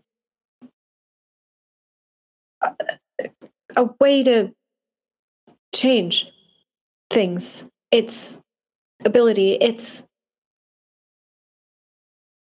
it's it's a tool, right? its humongous shoulders just move up and down in like this like absurd shrug. You can hear the the scraping uh, of the slick stone of its own body rubbing against another part of itself. You seem powerful. What what is power to you? I think the the figure is still crouched down, right? It's like it's like doing that squat where it's like butt is on the ground and its arms are on its knees. And it looks away from you and kind of like looks up. Uh, and you realize maybe for the first time that above you is just a regular sky. Light blue, soft clouds. And they just stare up at it and don't say anything.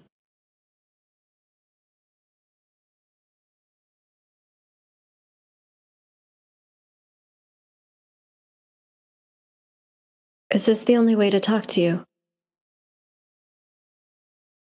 it looks back down and you see some sort of approximation of a smile like it's like almost that like crack in the stone cannot move that way but it's but it tries um Yes. And no. How I communicate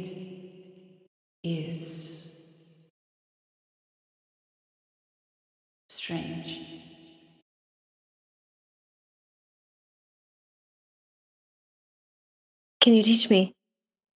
I, I've been trying to talk to, to communicate to talk to you for so long. Can you teach me? To me,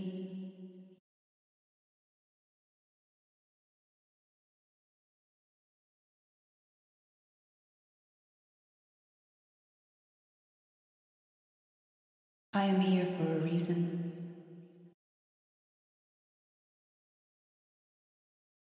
What's that reason? I have some things I need to show you. Okay. Uh, okay. But it is likely I cannot answer any of your questions. I'm sorry.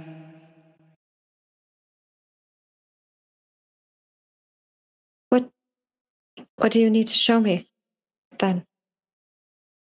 it reaches out its huge hand to you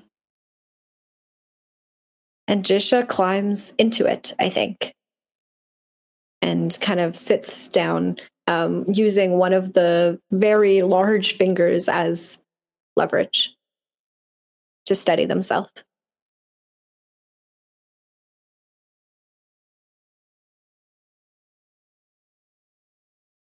It doesn't say anything further to you. It stands up and you again can hear that sort of like crunching and shifting of the stone as its joints move. Um, and then it turns and it just begins walking. And you realize that you are on the edge of a lake walking out into a field outside of a city. But as you walk, the image around you fluctuates like heat coming off of pavement.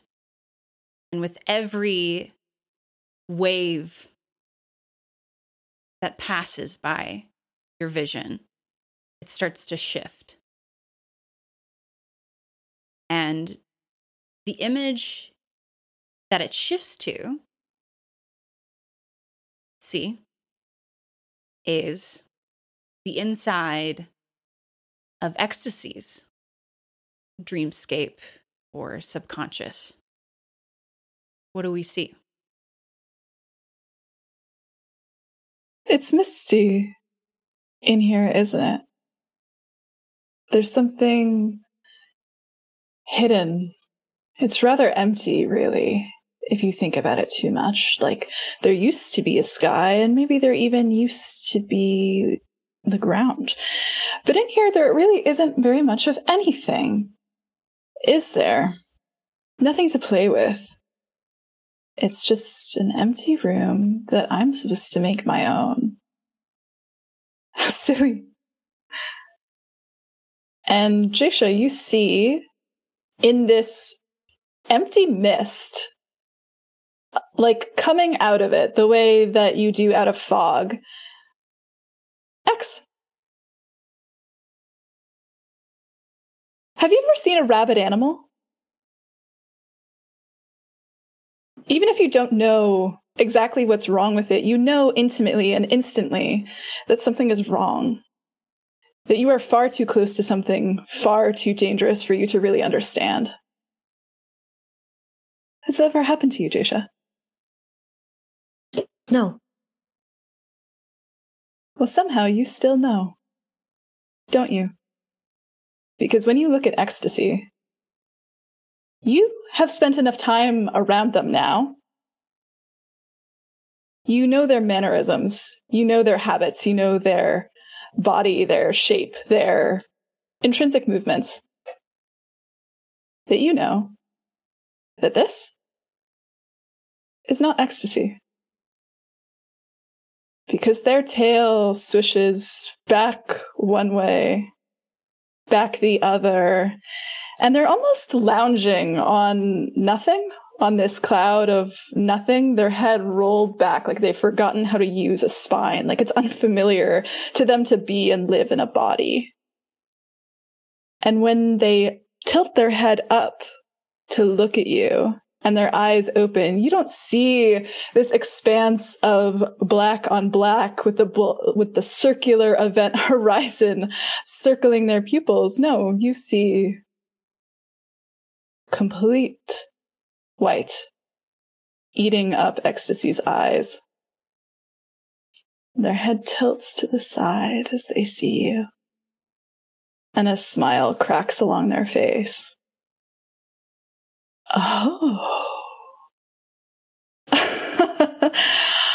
oh, what's this? What are you doing here? Uh, and the figure holding you gently sets you down on the ground right in front of ecstasy. Thank you for that, darling. What an interesting form of transportation. How fun. There's fear rippling down Jasha's entire body. When the figure drops from onto the ground in front of not XX, Jasha, I think, like scrambles backwards as if to try and get back on to the colossal figure. I think it What's lets you it lets you back into its hand. Like it's giving you uh, support, but it won't pick you back up. What?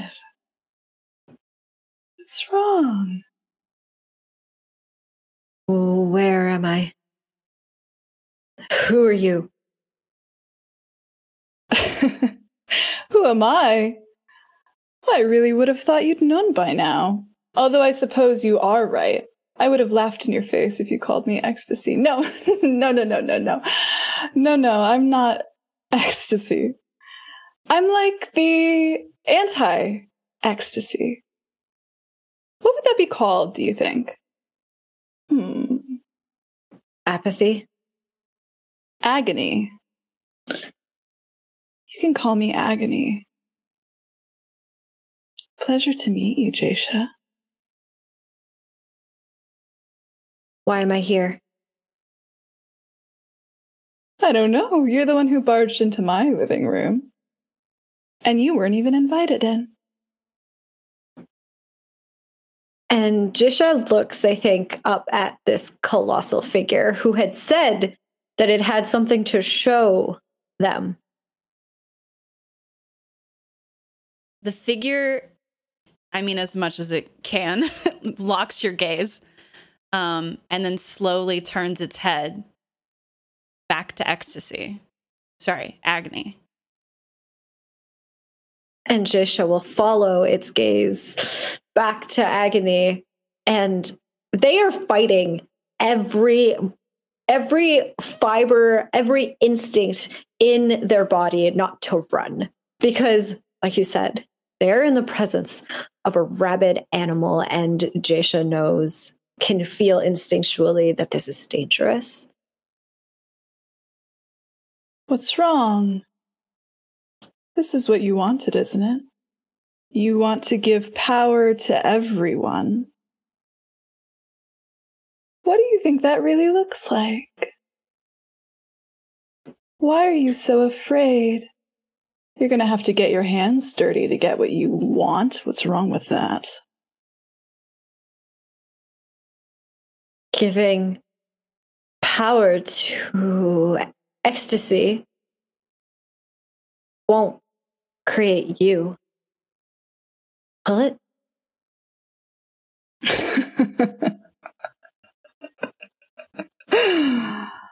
Create me?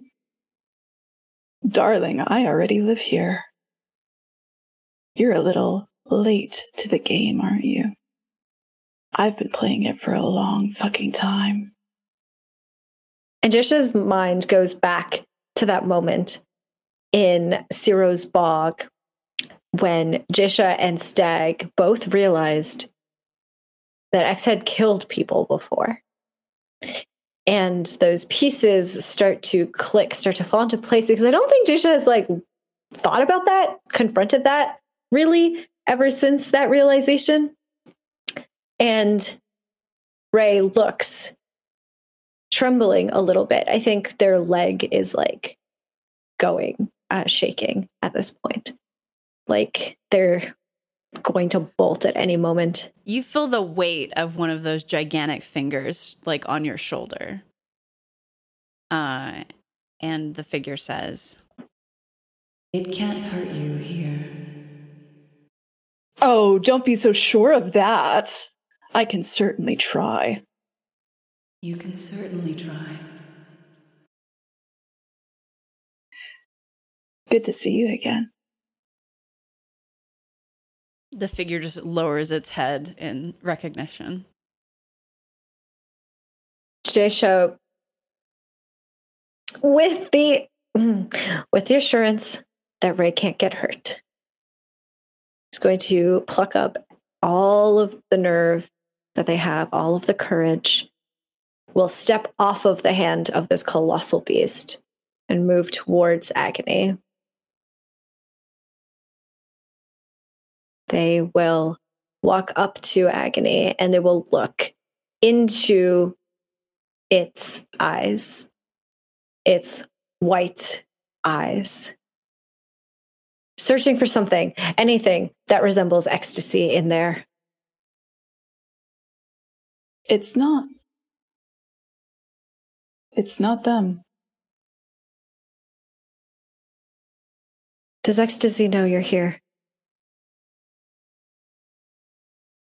They invited me. Of course, they know I'm here. And They made this place for me. And what are you exactly?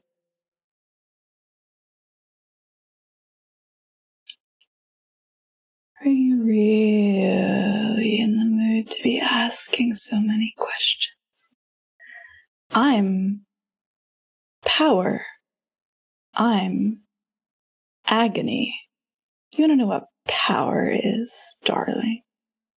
Power is life. You either need to take it or lose it. Those are your options. That can't be right. No. What's the answer then? The ascension, it's about Power. No, go on. Tell me what's the answer then? If that's not it, if power is not life giving or taking it, then what is it? Pray tell. I'd love to hear the idea.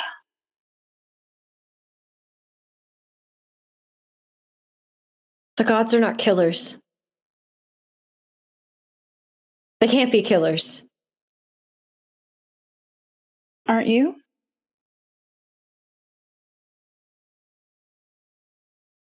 Oh, don't be so sad.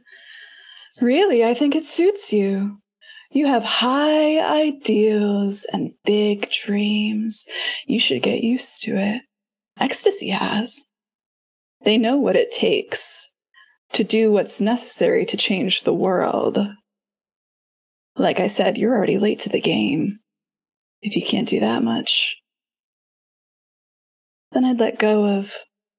And they look up and past you to that colossal figure. Any hope you had.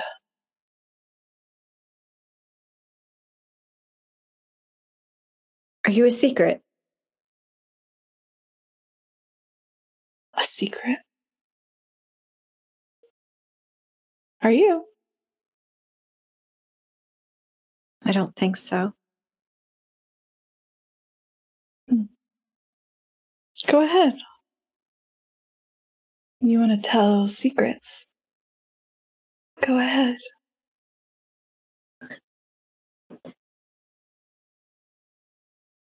If the others find out about you, how do you think they'll feel?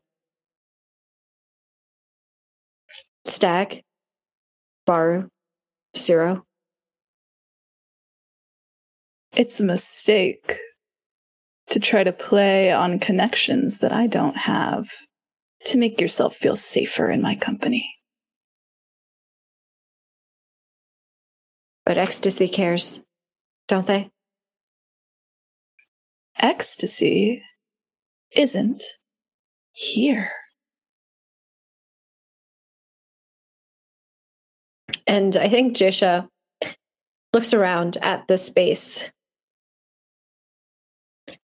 Does it feel like this is a cage or a room? Is this meant to contain agony or is this meant to house them? The latter. There are no bars, no boundaries. This place is expansive and open. And they don't seem to be lying. I'll just give that to you for free. Jesha does not like learning this, does not like this information that Ray is getting. And they go towards agony.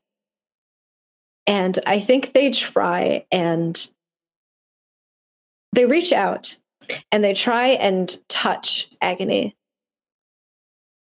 to get a feel for whether agony is real.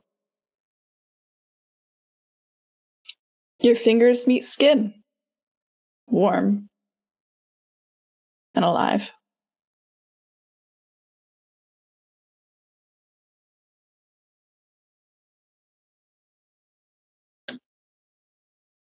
Meeting skin, realizing that this is real, that agony lives inside of X's mind. If it's okay with you, C, Jasha is going to try to cast Tasha's Mind Whip to,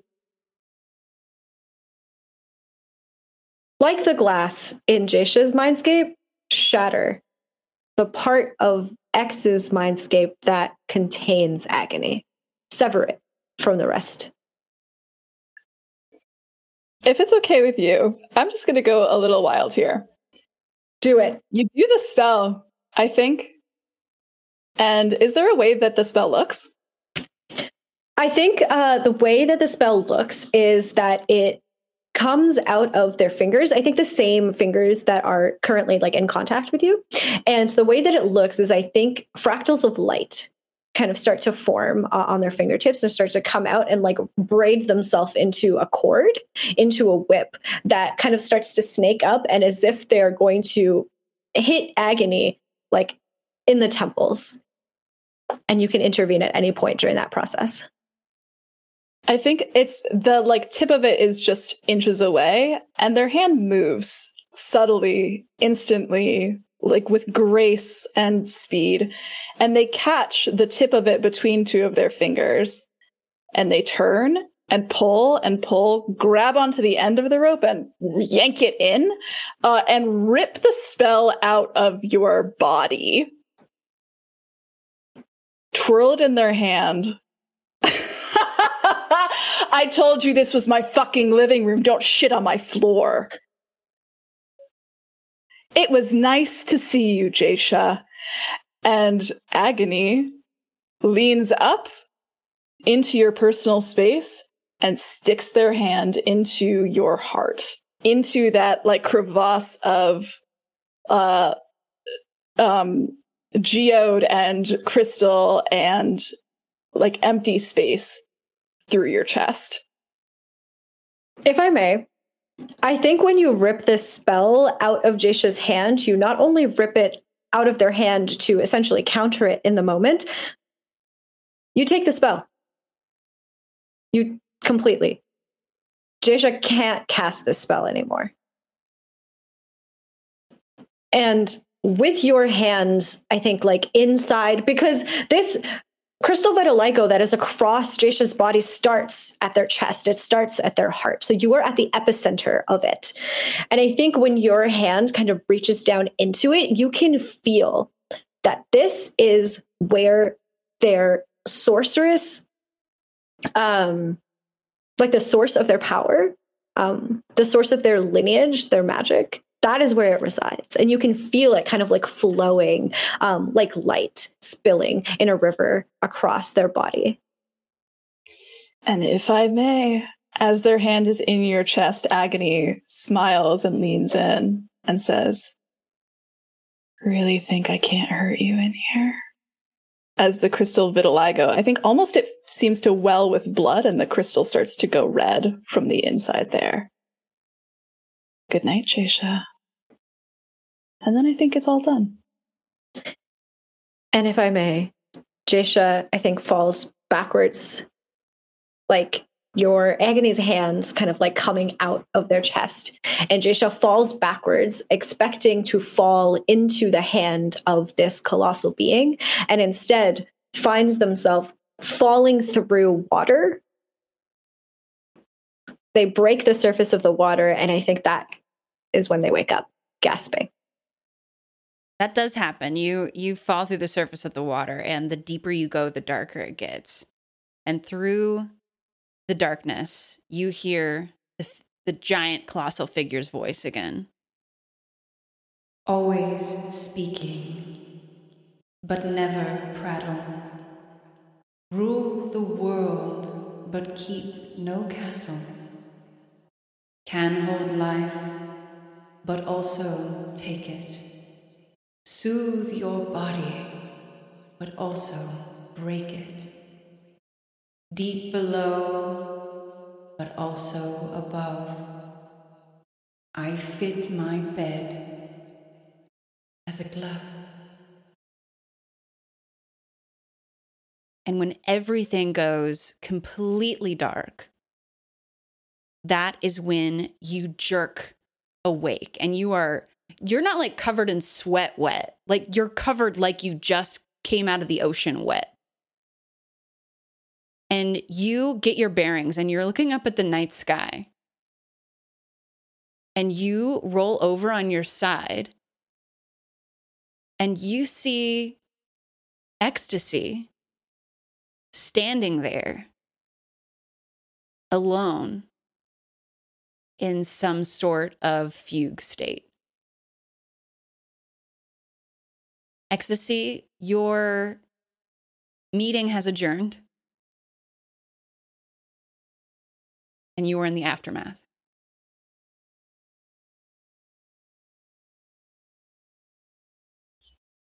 Ecstasy's eyes open slowly They blink a few times, realize that they have done it again. They've gone sleepwalking. This would not be a restful night as they blink.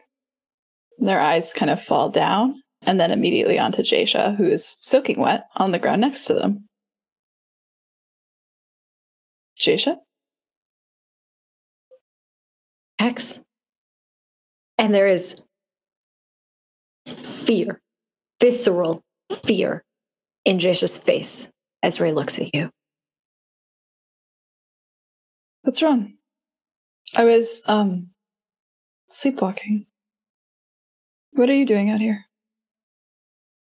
Jisha starts to scramble themselves backward on the ground. I think slipping probably on the grass as they do so because they're wet.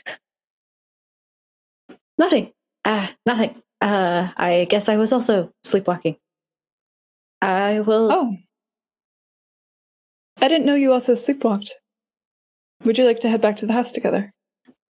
No, I have. Uh, uh, usually, I get hungry after um, I sleepwalk, so I'm gonna go get some food, and I will be back at the house later.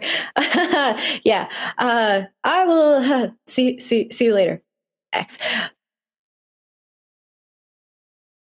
Did you fall in the lake?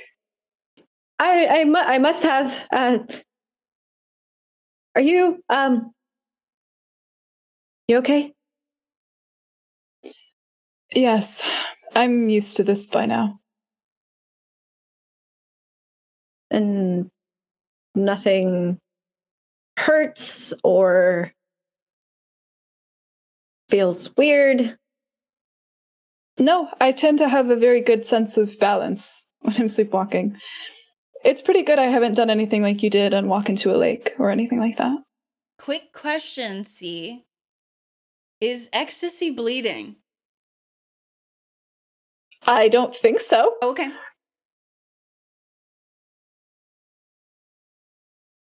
Maybe they start to get a nosebleed though, actually, just for fun, uh, as they're talking. They don't seem to notice yet. And Jisha sees that. And just for fun, just a question for you'll sleep. Uh, is there any um, any remnant of the fact that Agony had put their hand through Jasha on X's own hand?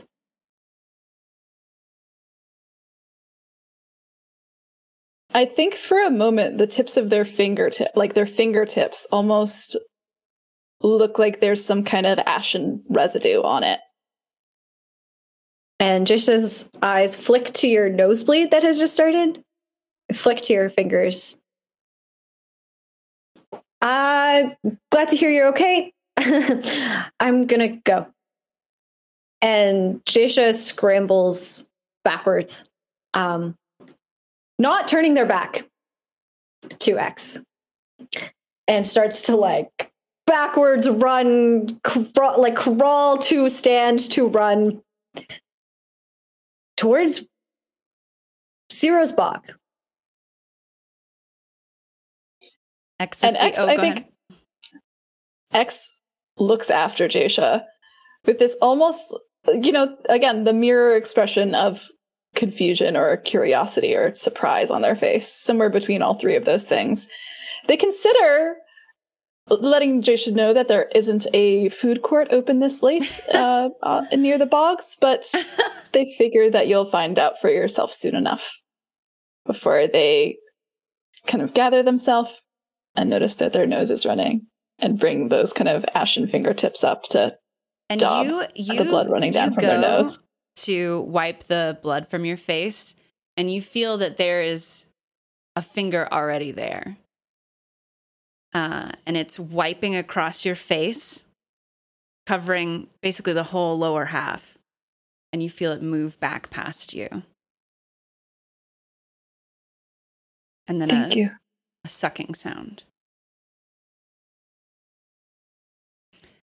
Is there anything else that anybody wants to do tonight? Stagger Baru. Yeah, what the fuck? um, kindly, professionally, dear Vanna, what the fuck? What the- Best wishes, Stag. What the fuck? Stag don't know Sucking me. sound? Sucking sound. Like a or I hate that you nodded. Okay, um do do Baru and Stag have messed up nightmares or do we dream nor- like normal people? I don't know. Do you want one? Oh my god. Um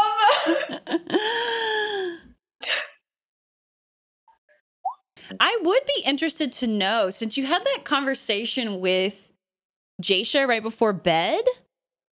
I wonder if Stag would make the effort to connect with their ancestor in that evening, and you can kind of describe to us how that typically feels and happens. But you don't have to. Why are you making that face?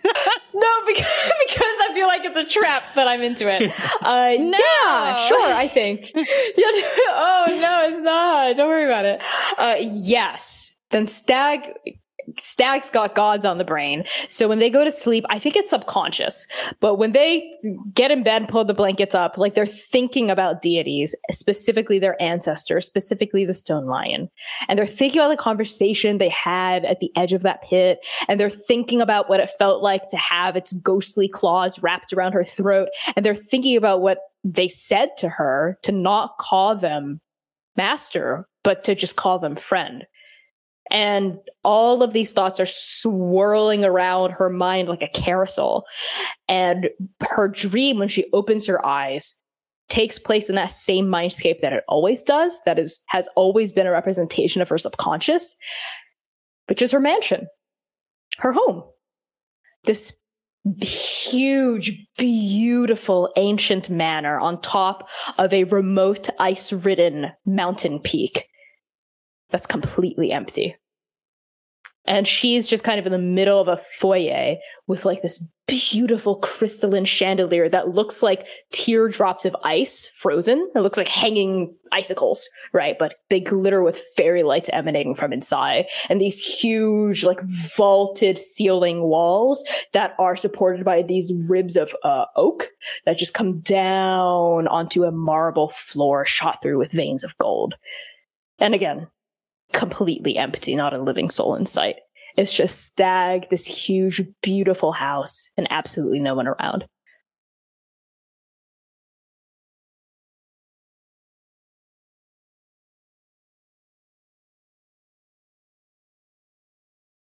So the ancestor doesn't hasn't talked to you in the past, but you feel its presence. So what Mhm. in contrast to sort of this like cold, sterile environment, what is the entrance of that presence feel like?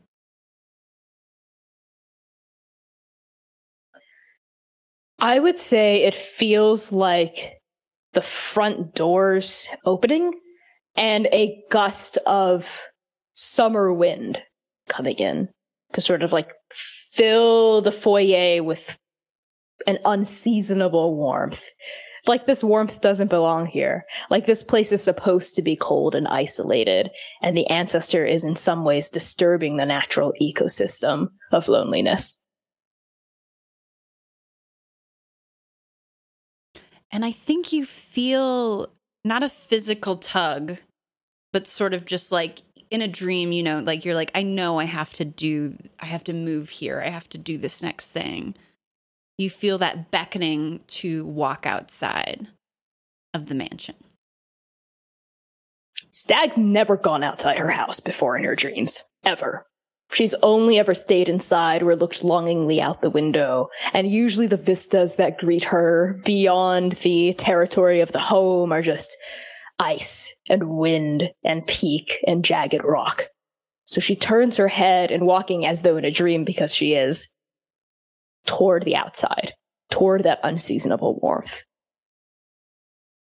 You step out onto the front step of the Zoograves mansion, your mind palace. And at first, it's like a just overbearing white light, like you've just been hit with a flashbang. but then things start coming into focus. And you see the dark crags of the mountain the mansion is poised upon. But what seems for miles, for an endless amount of distance, it goes on. But the familiar white flowers are poking through it the entire way. And when you look in the distance, that's all you can see. You can't even see the jagged black peaks of that rugged mountaintop. It is overcome.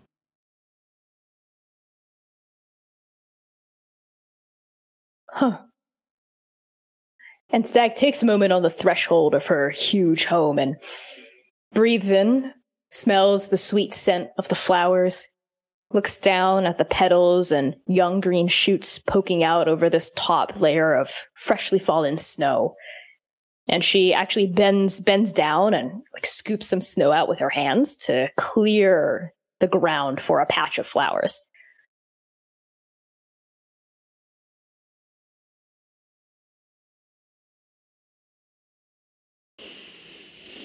High or low? Um, hi. Oh. A flower pops up almost instantly. Huh. Hey there, little guy.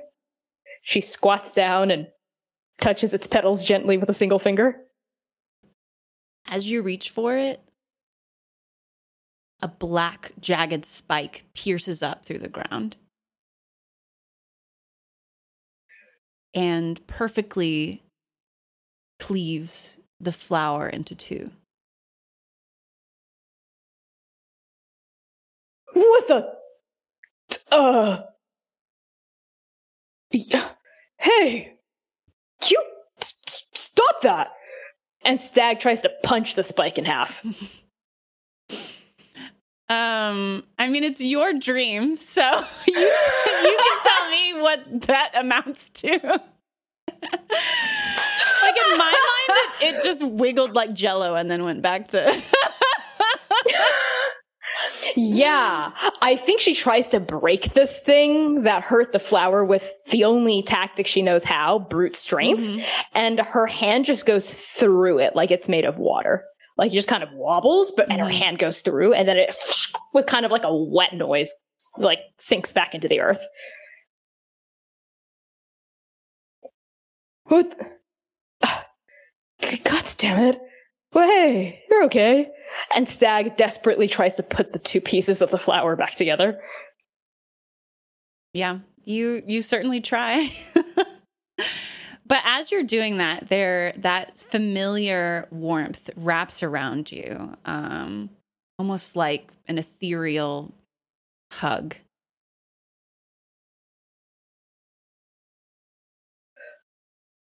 Uh, he- hello? Is it. Is it you? D- did did you make the flowers bloom? No answer. Well, if you did, why did you punch it through with a spike and kill this one? It, it didn't do anything wrong. I want you to roll something, but I don't know what. Um, insight, insight. Okay. I have a plus zero. Oh. Can I keep that? Sure, yeah, I don't- my chair? I don't know where it went. Uh, that's a nat 20. Incredible. You do not hear a voice, but a word forms in your mind's eye. And that word is balance. oh. Balance. I, I, I, I don't understand. Ba- balance what? I'm not standing on anything, Rickety. I I don't understand. Yeah, You're gonna have to be. You're gonna have to. Please. Again, that feeling of being tugged, not physically, but mentally, has you looking back up at the mansion, which is just a canvas that has been painted with nothing but black paints. And then you look back out into the far distance on the sea of white flowers. And you take in the gradient of everything in between. Balance.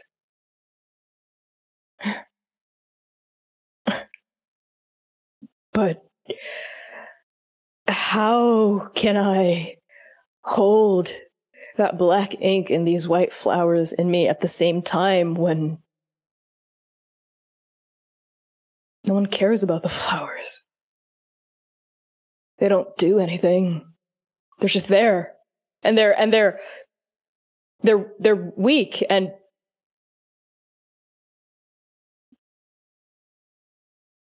they get cut in half.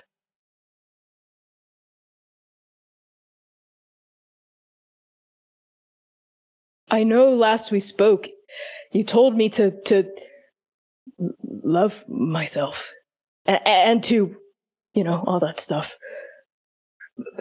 But it's hard, and I'm trying, you know. But I've never, I've never, I've been told, I've been told a lot of things. Okay, I've been taught how to fight, how to wield a sword, an axe, a flail, a whip, a lance, how to ride, even how to shoot. Even though I'm not that great at it, but it's fine because I'm good with a blade, I'm good with an axe, and I know how to talk to people most of the time.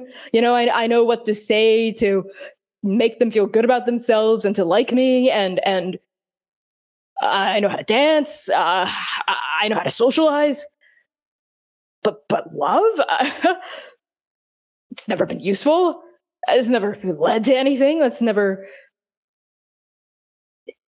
helped me climb the ladder.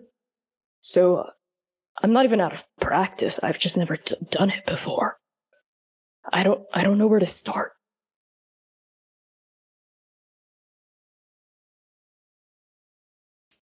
There is a very long pause.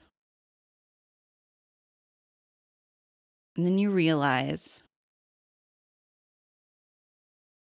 that the flowers around you are one by one getting sucked into the soil, into the dark mountain peaks.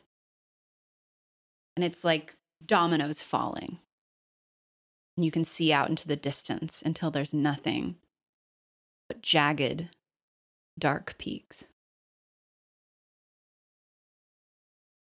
And that word flashes in your mind again balance. No, no, wait, wait. I, I don't want them to go. I like them. Uh, stop. I, I, I. The sky is darkening. Um, did I, did I do something wrong? Did I say something wrong?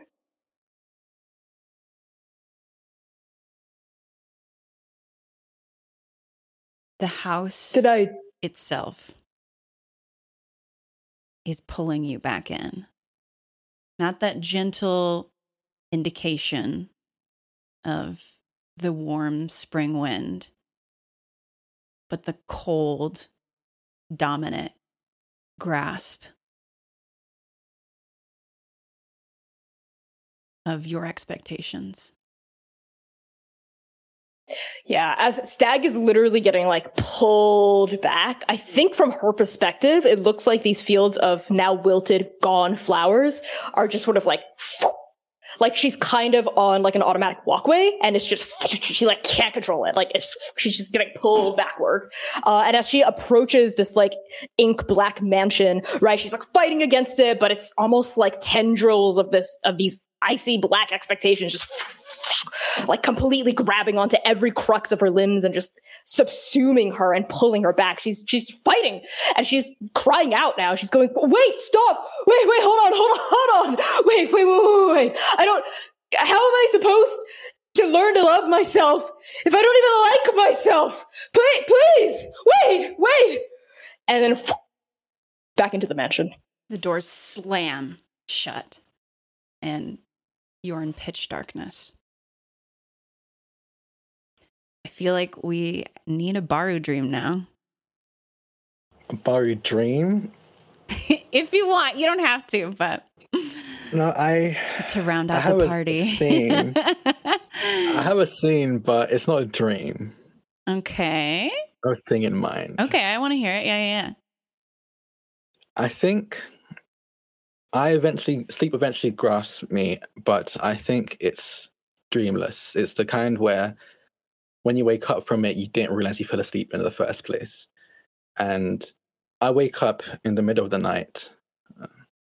I think it probably coincides with when X had left the room during their sleepwalk. It wasn't that they um their movement woke them up. Their movement never wakes Baru up, but it they just do wake up in that moment and they lay in bed for a moment, their um, sleep mask on, and feeling that there is no ringing in their ears, no burning of their eyes, they feel safe to remove the sleep mask and swing their legs over the side of their bed and on instinct reach out to their bedside desk, their bedside table, and open the drawer. And in the drawer are two stones a black one, onyx black, and a crystal clear one. They look like modified sending stones. And on instinct, they pick up the crystal clear one. And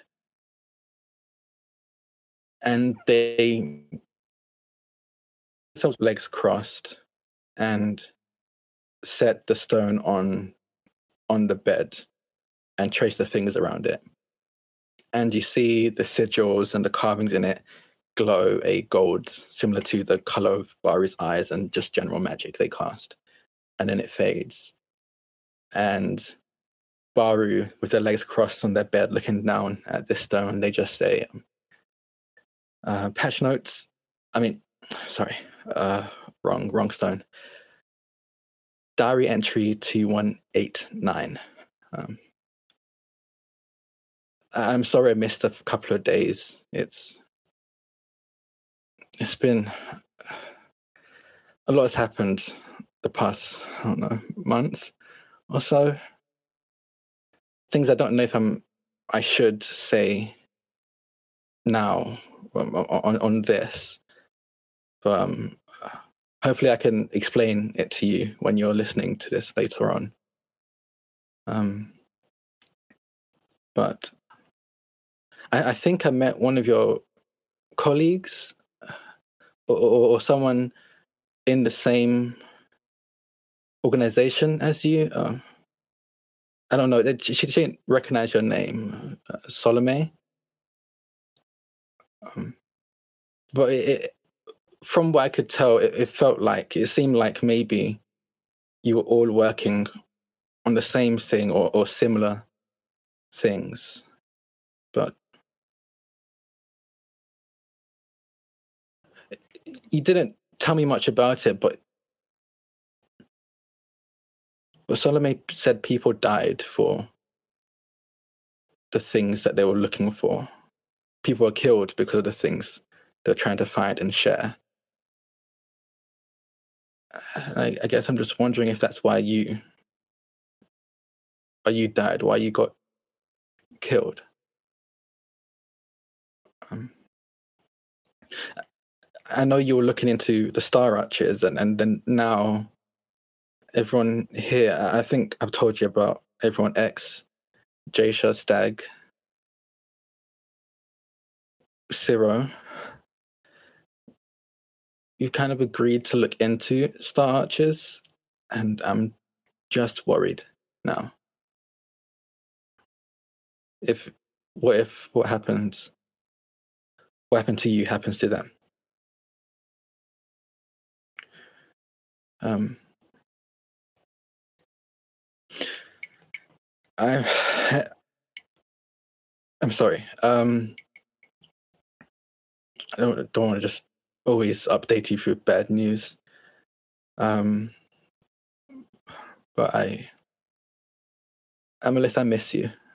Um, and I hope I get to play this to you someday.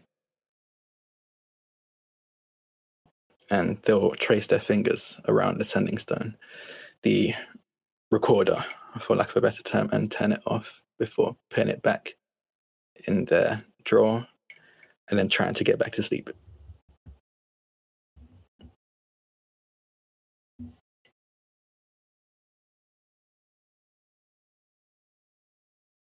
If you want, could you have one nice dream about your sister?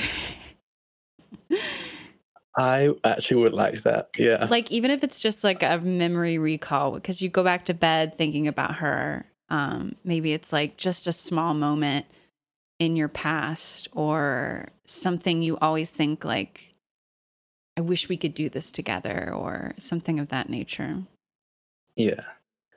Um and nothing bad happens Yes. the dream is it's many, many years ago. Um, they're probably in their early teens, Baru, probably like 13, 12, 13 years old.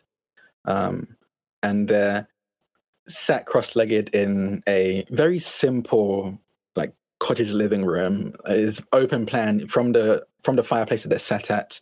Um, you can see the kitchen on one end, the um, the door to the, uh, the outhouse on the other. Very, very modest living um, situation. The fire is lit in front of them, and set to the side of it is a tall woman. She's she looks probably early twenties at this point. Um, um, ethnically Chinese. Um, there's a almost like constant aura behind the head, like a constant halo um, and they are in beautiful gold and silver armor. Um, you can tell that it's been through some battles, there's some scratches and dents in it, but other than those unavoidable things, you can tell it has been kept in perfect condition. And they're sat in the chair, um, and they have only one leg. The other one, you can see that it was lost in some kind of battle or war. You can see it ends at the knee. And um, in Baru's hand, as a 13 year old, you see the prosthetic that they must have been wearing. And Bari is just sat there working on the prosthetic, um, tuning it and um, maintaining it. To their side, um, just staring up, looking as if they're clearly listening. You can tell that this woman is talking about something very um, excitedly about something. And to Baru's side is a young boy, about three years younger. They're probably like 10 at this point. Also, also ethnically Chinese. And they always have a similar, like, um, perpetual glow behind their head, like a halo. And they are listening to this woman talk about the grand adventures they've they they recently went on um and Baru is listening but also able to split attention focusing on tuning fine tuning this um prosthetic leg and I think that's just a moment they kind of sit in it, it's a moment they nothing really happens. It's just them enjoying each other's company.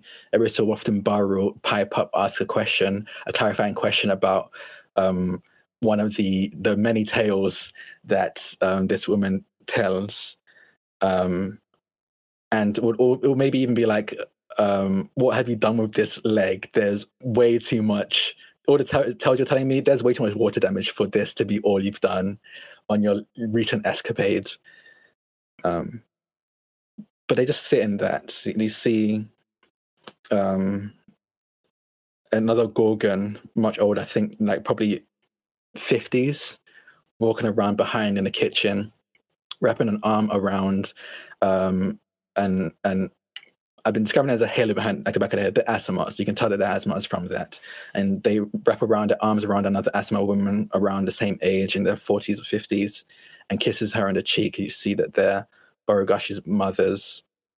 And yeah, they just just doing mundane things, telling stories, enjoying the heat of the fireplace, um, waiting for dinner, and I think in the waking world, um, for the first time in a bit, I imagine, um, Baru is smiling in their sleep as they curl up underneath the covers. Yeah, and I think the the last thing as as you hear is that dream memory fades away is just the like gentle ringing laughter of your sister after you've just given her a hard time about the the, the damage to her prosthetic. And that's where we're to end today's episode. Thank y'all so much. Uh, that was a great up. Everybody who tuned in for episode eight of Higher Education Season One, thank you so much. I appreciate it. We're going to go around the horn really quick and everybody say who you are and where folks can find you. See, what do you got? Oh, hello, everyone. My name is Sia, use they, them pronouns. You can find me making very trans, very gay art on the internet at Pie Sharp Art. If you liked what I did here tonight, you're gonna like what I do other places, specifically in like less than two hours over on Transplanar RPG. Connie will take more of that over there, but you can uh, find me there. You can also find me on uh, Mondays, uh, every other Monday on Exquisite Corpse. Let's see going through the gamut of all the stuff that I'm doing uh, that's out right now. Thursdays, uh, the Mythic Initiative, we're coming up on our two part finale. So check that out uh, if you like very queer trauma and drama, trauma and drama. Uh, so that's fun for everyone involved. Uh, and I tonight played Ecstasy, who is a, uh, a death nun, an assassin, and also, you know, is a little bit possessed, but that's okay. We love them anyway. And with that, I will pass it to Humna. Terrifying. Terrifying energy. Uh, hello, everybody. My name is Humna. I use any and all pronouns, and I am a TTRPG performer. Uh, you can find me on Twitter at hshahid underscore, where I talk about all of the different projects that I'm a part of. I'm on a variety of different APs right now, so Twitter is the best place to know where I am at any given point in time. Um, I will shout out the next thing that is coming up. Well, I'll let Connie do the transplanar spiel, but I'll say what's happening after that. Uh, on Monday at I believe 10:30 p.m. Eastern time, um, I will be on Exquisite Corpse Presents channel uh, playing Divine Intervention. C will also be there. Uh, we are playing Mortals Reborn as Gods. Uh, uh, dealing with the fallout of the worst god breakup in history. Uh, it, it's terrible. People have died. Um, you should come watch. It's going to be a great time. And with that, I will pass it over to Drac. Hi, I'm Drac, uh, or Drakoniques. You can find me on Twitter at Drakoniques. That's D R A K O N I Q U E S. Uh, I kind of stream all over the place, so um, Twitter is honestly the best place to figure out what I'm doing at any given moment. But the things I will shout out is I'm also on Divine Intervention, and I, I guess, perpetuated, help in, improve. I don't know. I don't know. I don't know what I did exactly to the breakup, but I, I think I was a toxic. Uh, part of that as well. But you uh, used it. You used it to make yourself I, uh, I mean, gain power. I, he, he fully believes what he said, so it's Drac who used it for Jama. He fully believes what he said. Um, but where I play Kronos, the God of Time, um, on Tuesdays at 4 p.m. Eastern over on Table Story, I'm in a game called Kingmakers where I play a disgraced king who recently something changed and snapped in him on a spiritual level, which is very cool and which I'm getting to mess around with. But that's that's interesting and fun if you want to watch that kind of stuff. But today I played Barugash and it was a lot of fun. And I am still suffering from the whole orgy thing because that threw me for loop. but I'm to throw it over to Connie. It's me, Connie, the orgy master. Hi, everyone. Uh, pronouns they, he, she. You can find me across the internet at by Connie Chang, B-Y-C-O-N-N-I-C-H-A-N-G. I've played Mystic Oak, Stags, well, Grace today, the Sheikah Life Barbarian here. But outside of higher ed, I am the game master and creative producer for Transplanar RPG, which C and Humna have both mentioned. Uh, we are an all transgender POC-led dark fantasy TTRPG show set in an original non-colonial anti-orientalist world. We stream Saturdays. That's today at 8 p.m. U.S. Eastern Time. That's in like less than an hour and a half or something like that. Uh, so tune in tonight uh, for Arc 8 Episode 2. And guess what? Arc 8 is our final arc of our first main campaign, The Second Stranger, which is, as I always like to pitch it, uh, the L word, but a lot more diverse, meets the literal end of the fucking world. So if you like non binary lesbians, gays, queers, transes of all sh- stripes and shapes, uh, having little polycool queer dramas and also trying to stop the apocalypse from happening, you're gonna love Transplanar RPG. And um, everything's pre-recorded, fully edited with background music and sound effects, uh, all that good stuff. So we'd love to see you tonight at 8 p.m. US Eastern Time. Follow Transplanar wherever you pod your casts. We do have a podcast backlog as well, and all of our past VODs are on our YouTube page at Transplanar RPG. But that's my shill of the evening. I'm gonna pass things right on back to Vanna. Oh, thanks, Connie. Uh, I'm Vanna. I've been your GM and producer tonight. And uh, thank you all for being here. You can find me right here at twitch.tv slash Vanna. That's V A N A. And on pretty much the socials that I use, who knows what they are, uh, Havana Rama, H A V A N A R A M A. Um, and uh, stay tuned. We've, we're, gosh, three three quarters through the season now.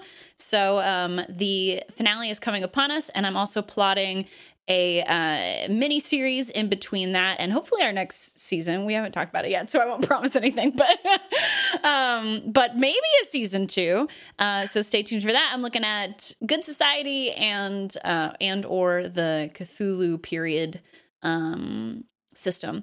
Uh, but yeah, uh, let's go raid a friend of mine. I don't have anything clever to say, so just drop some good vibes and hype in the chat. And make sure you're following us on the social medias at Strix Higher Ed. And uh, if you want to share some thoughts or art or writing on the show, you can use the hashtag Higher Ed RPG. And we will catch y'all next time. Thank you so much. Goodbye. Bye.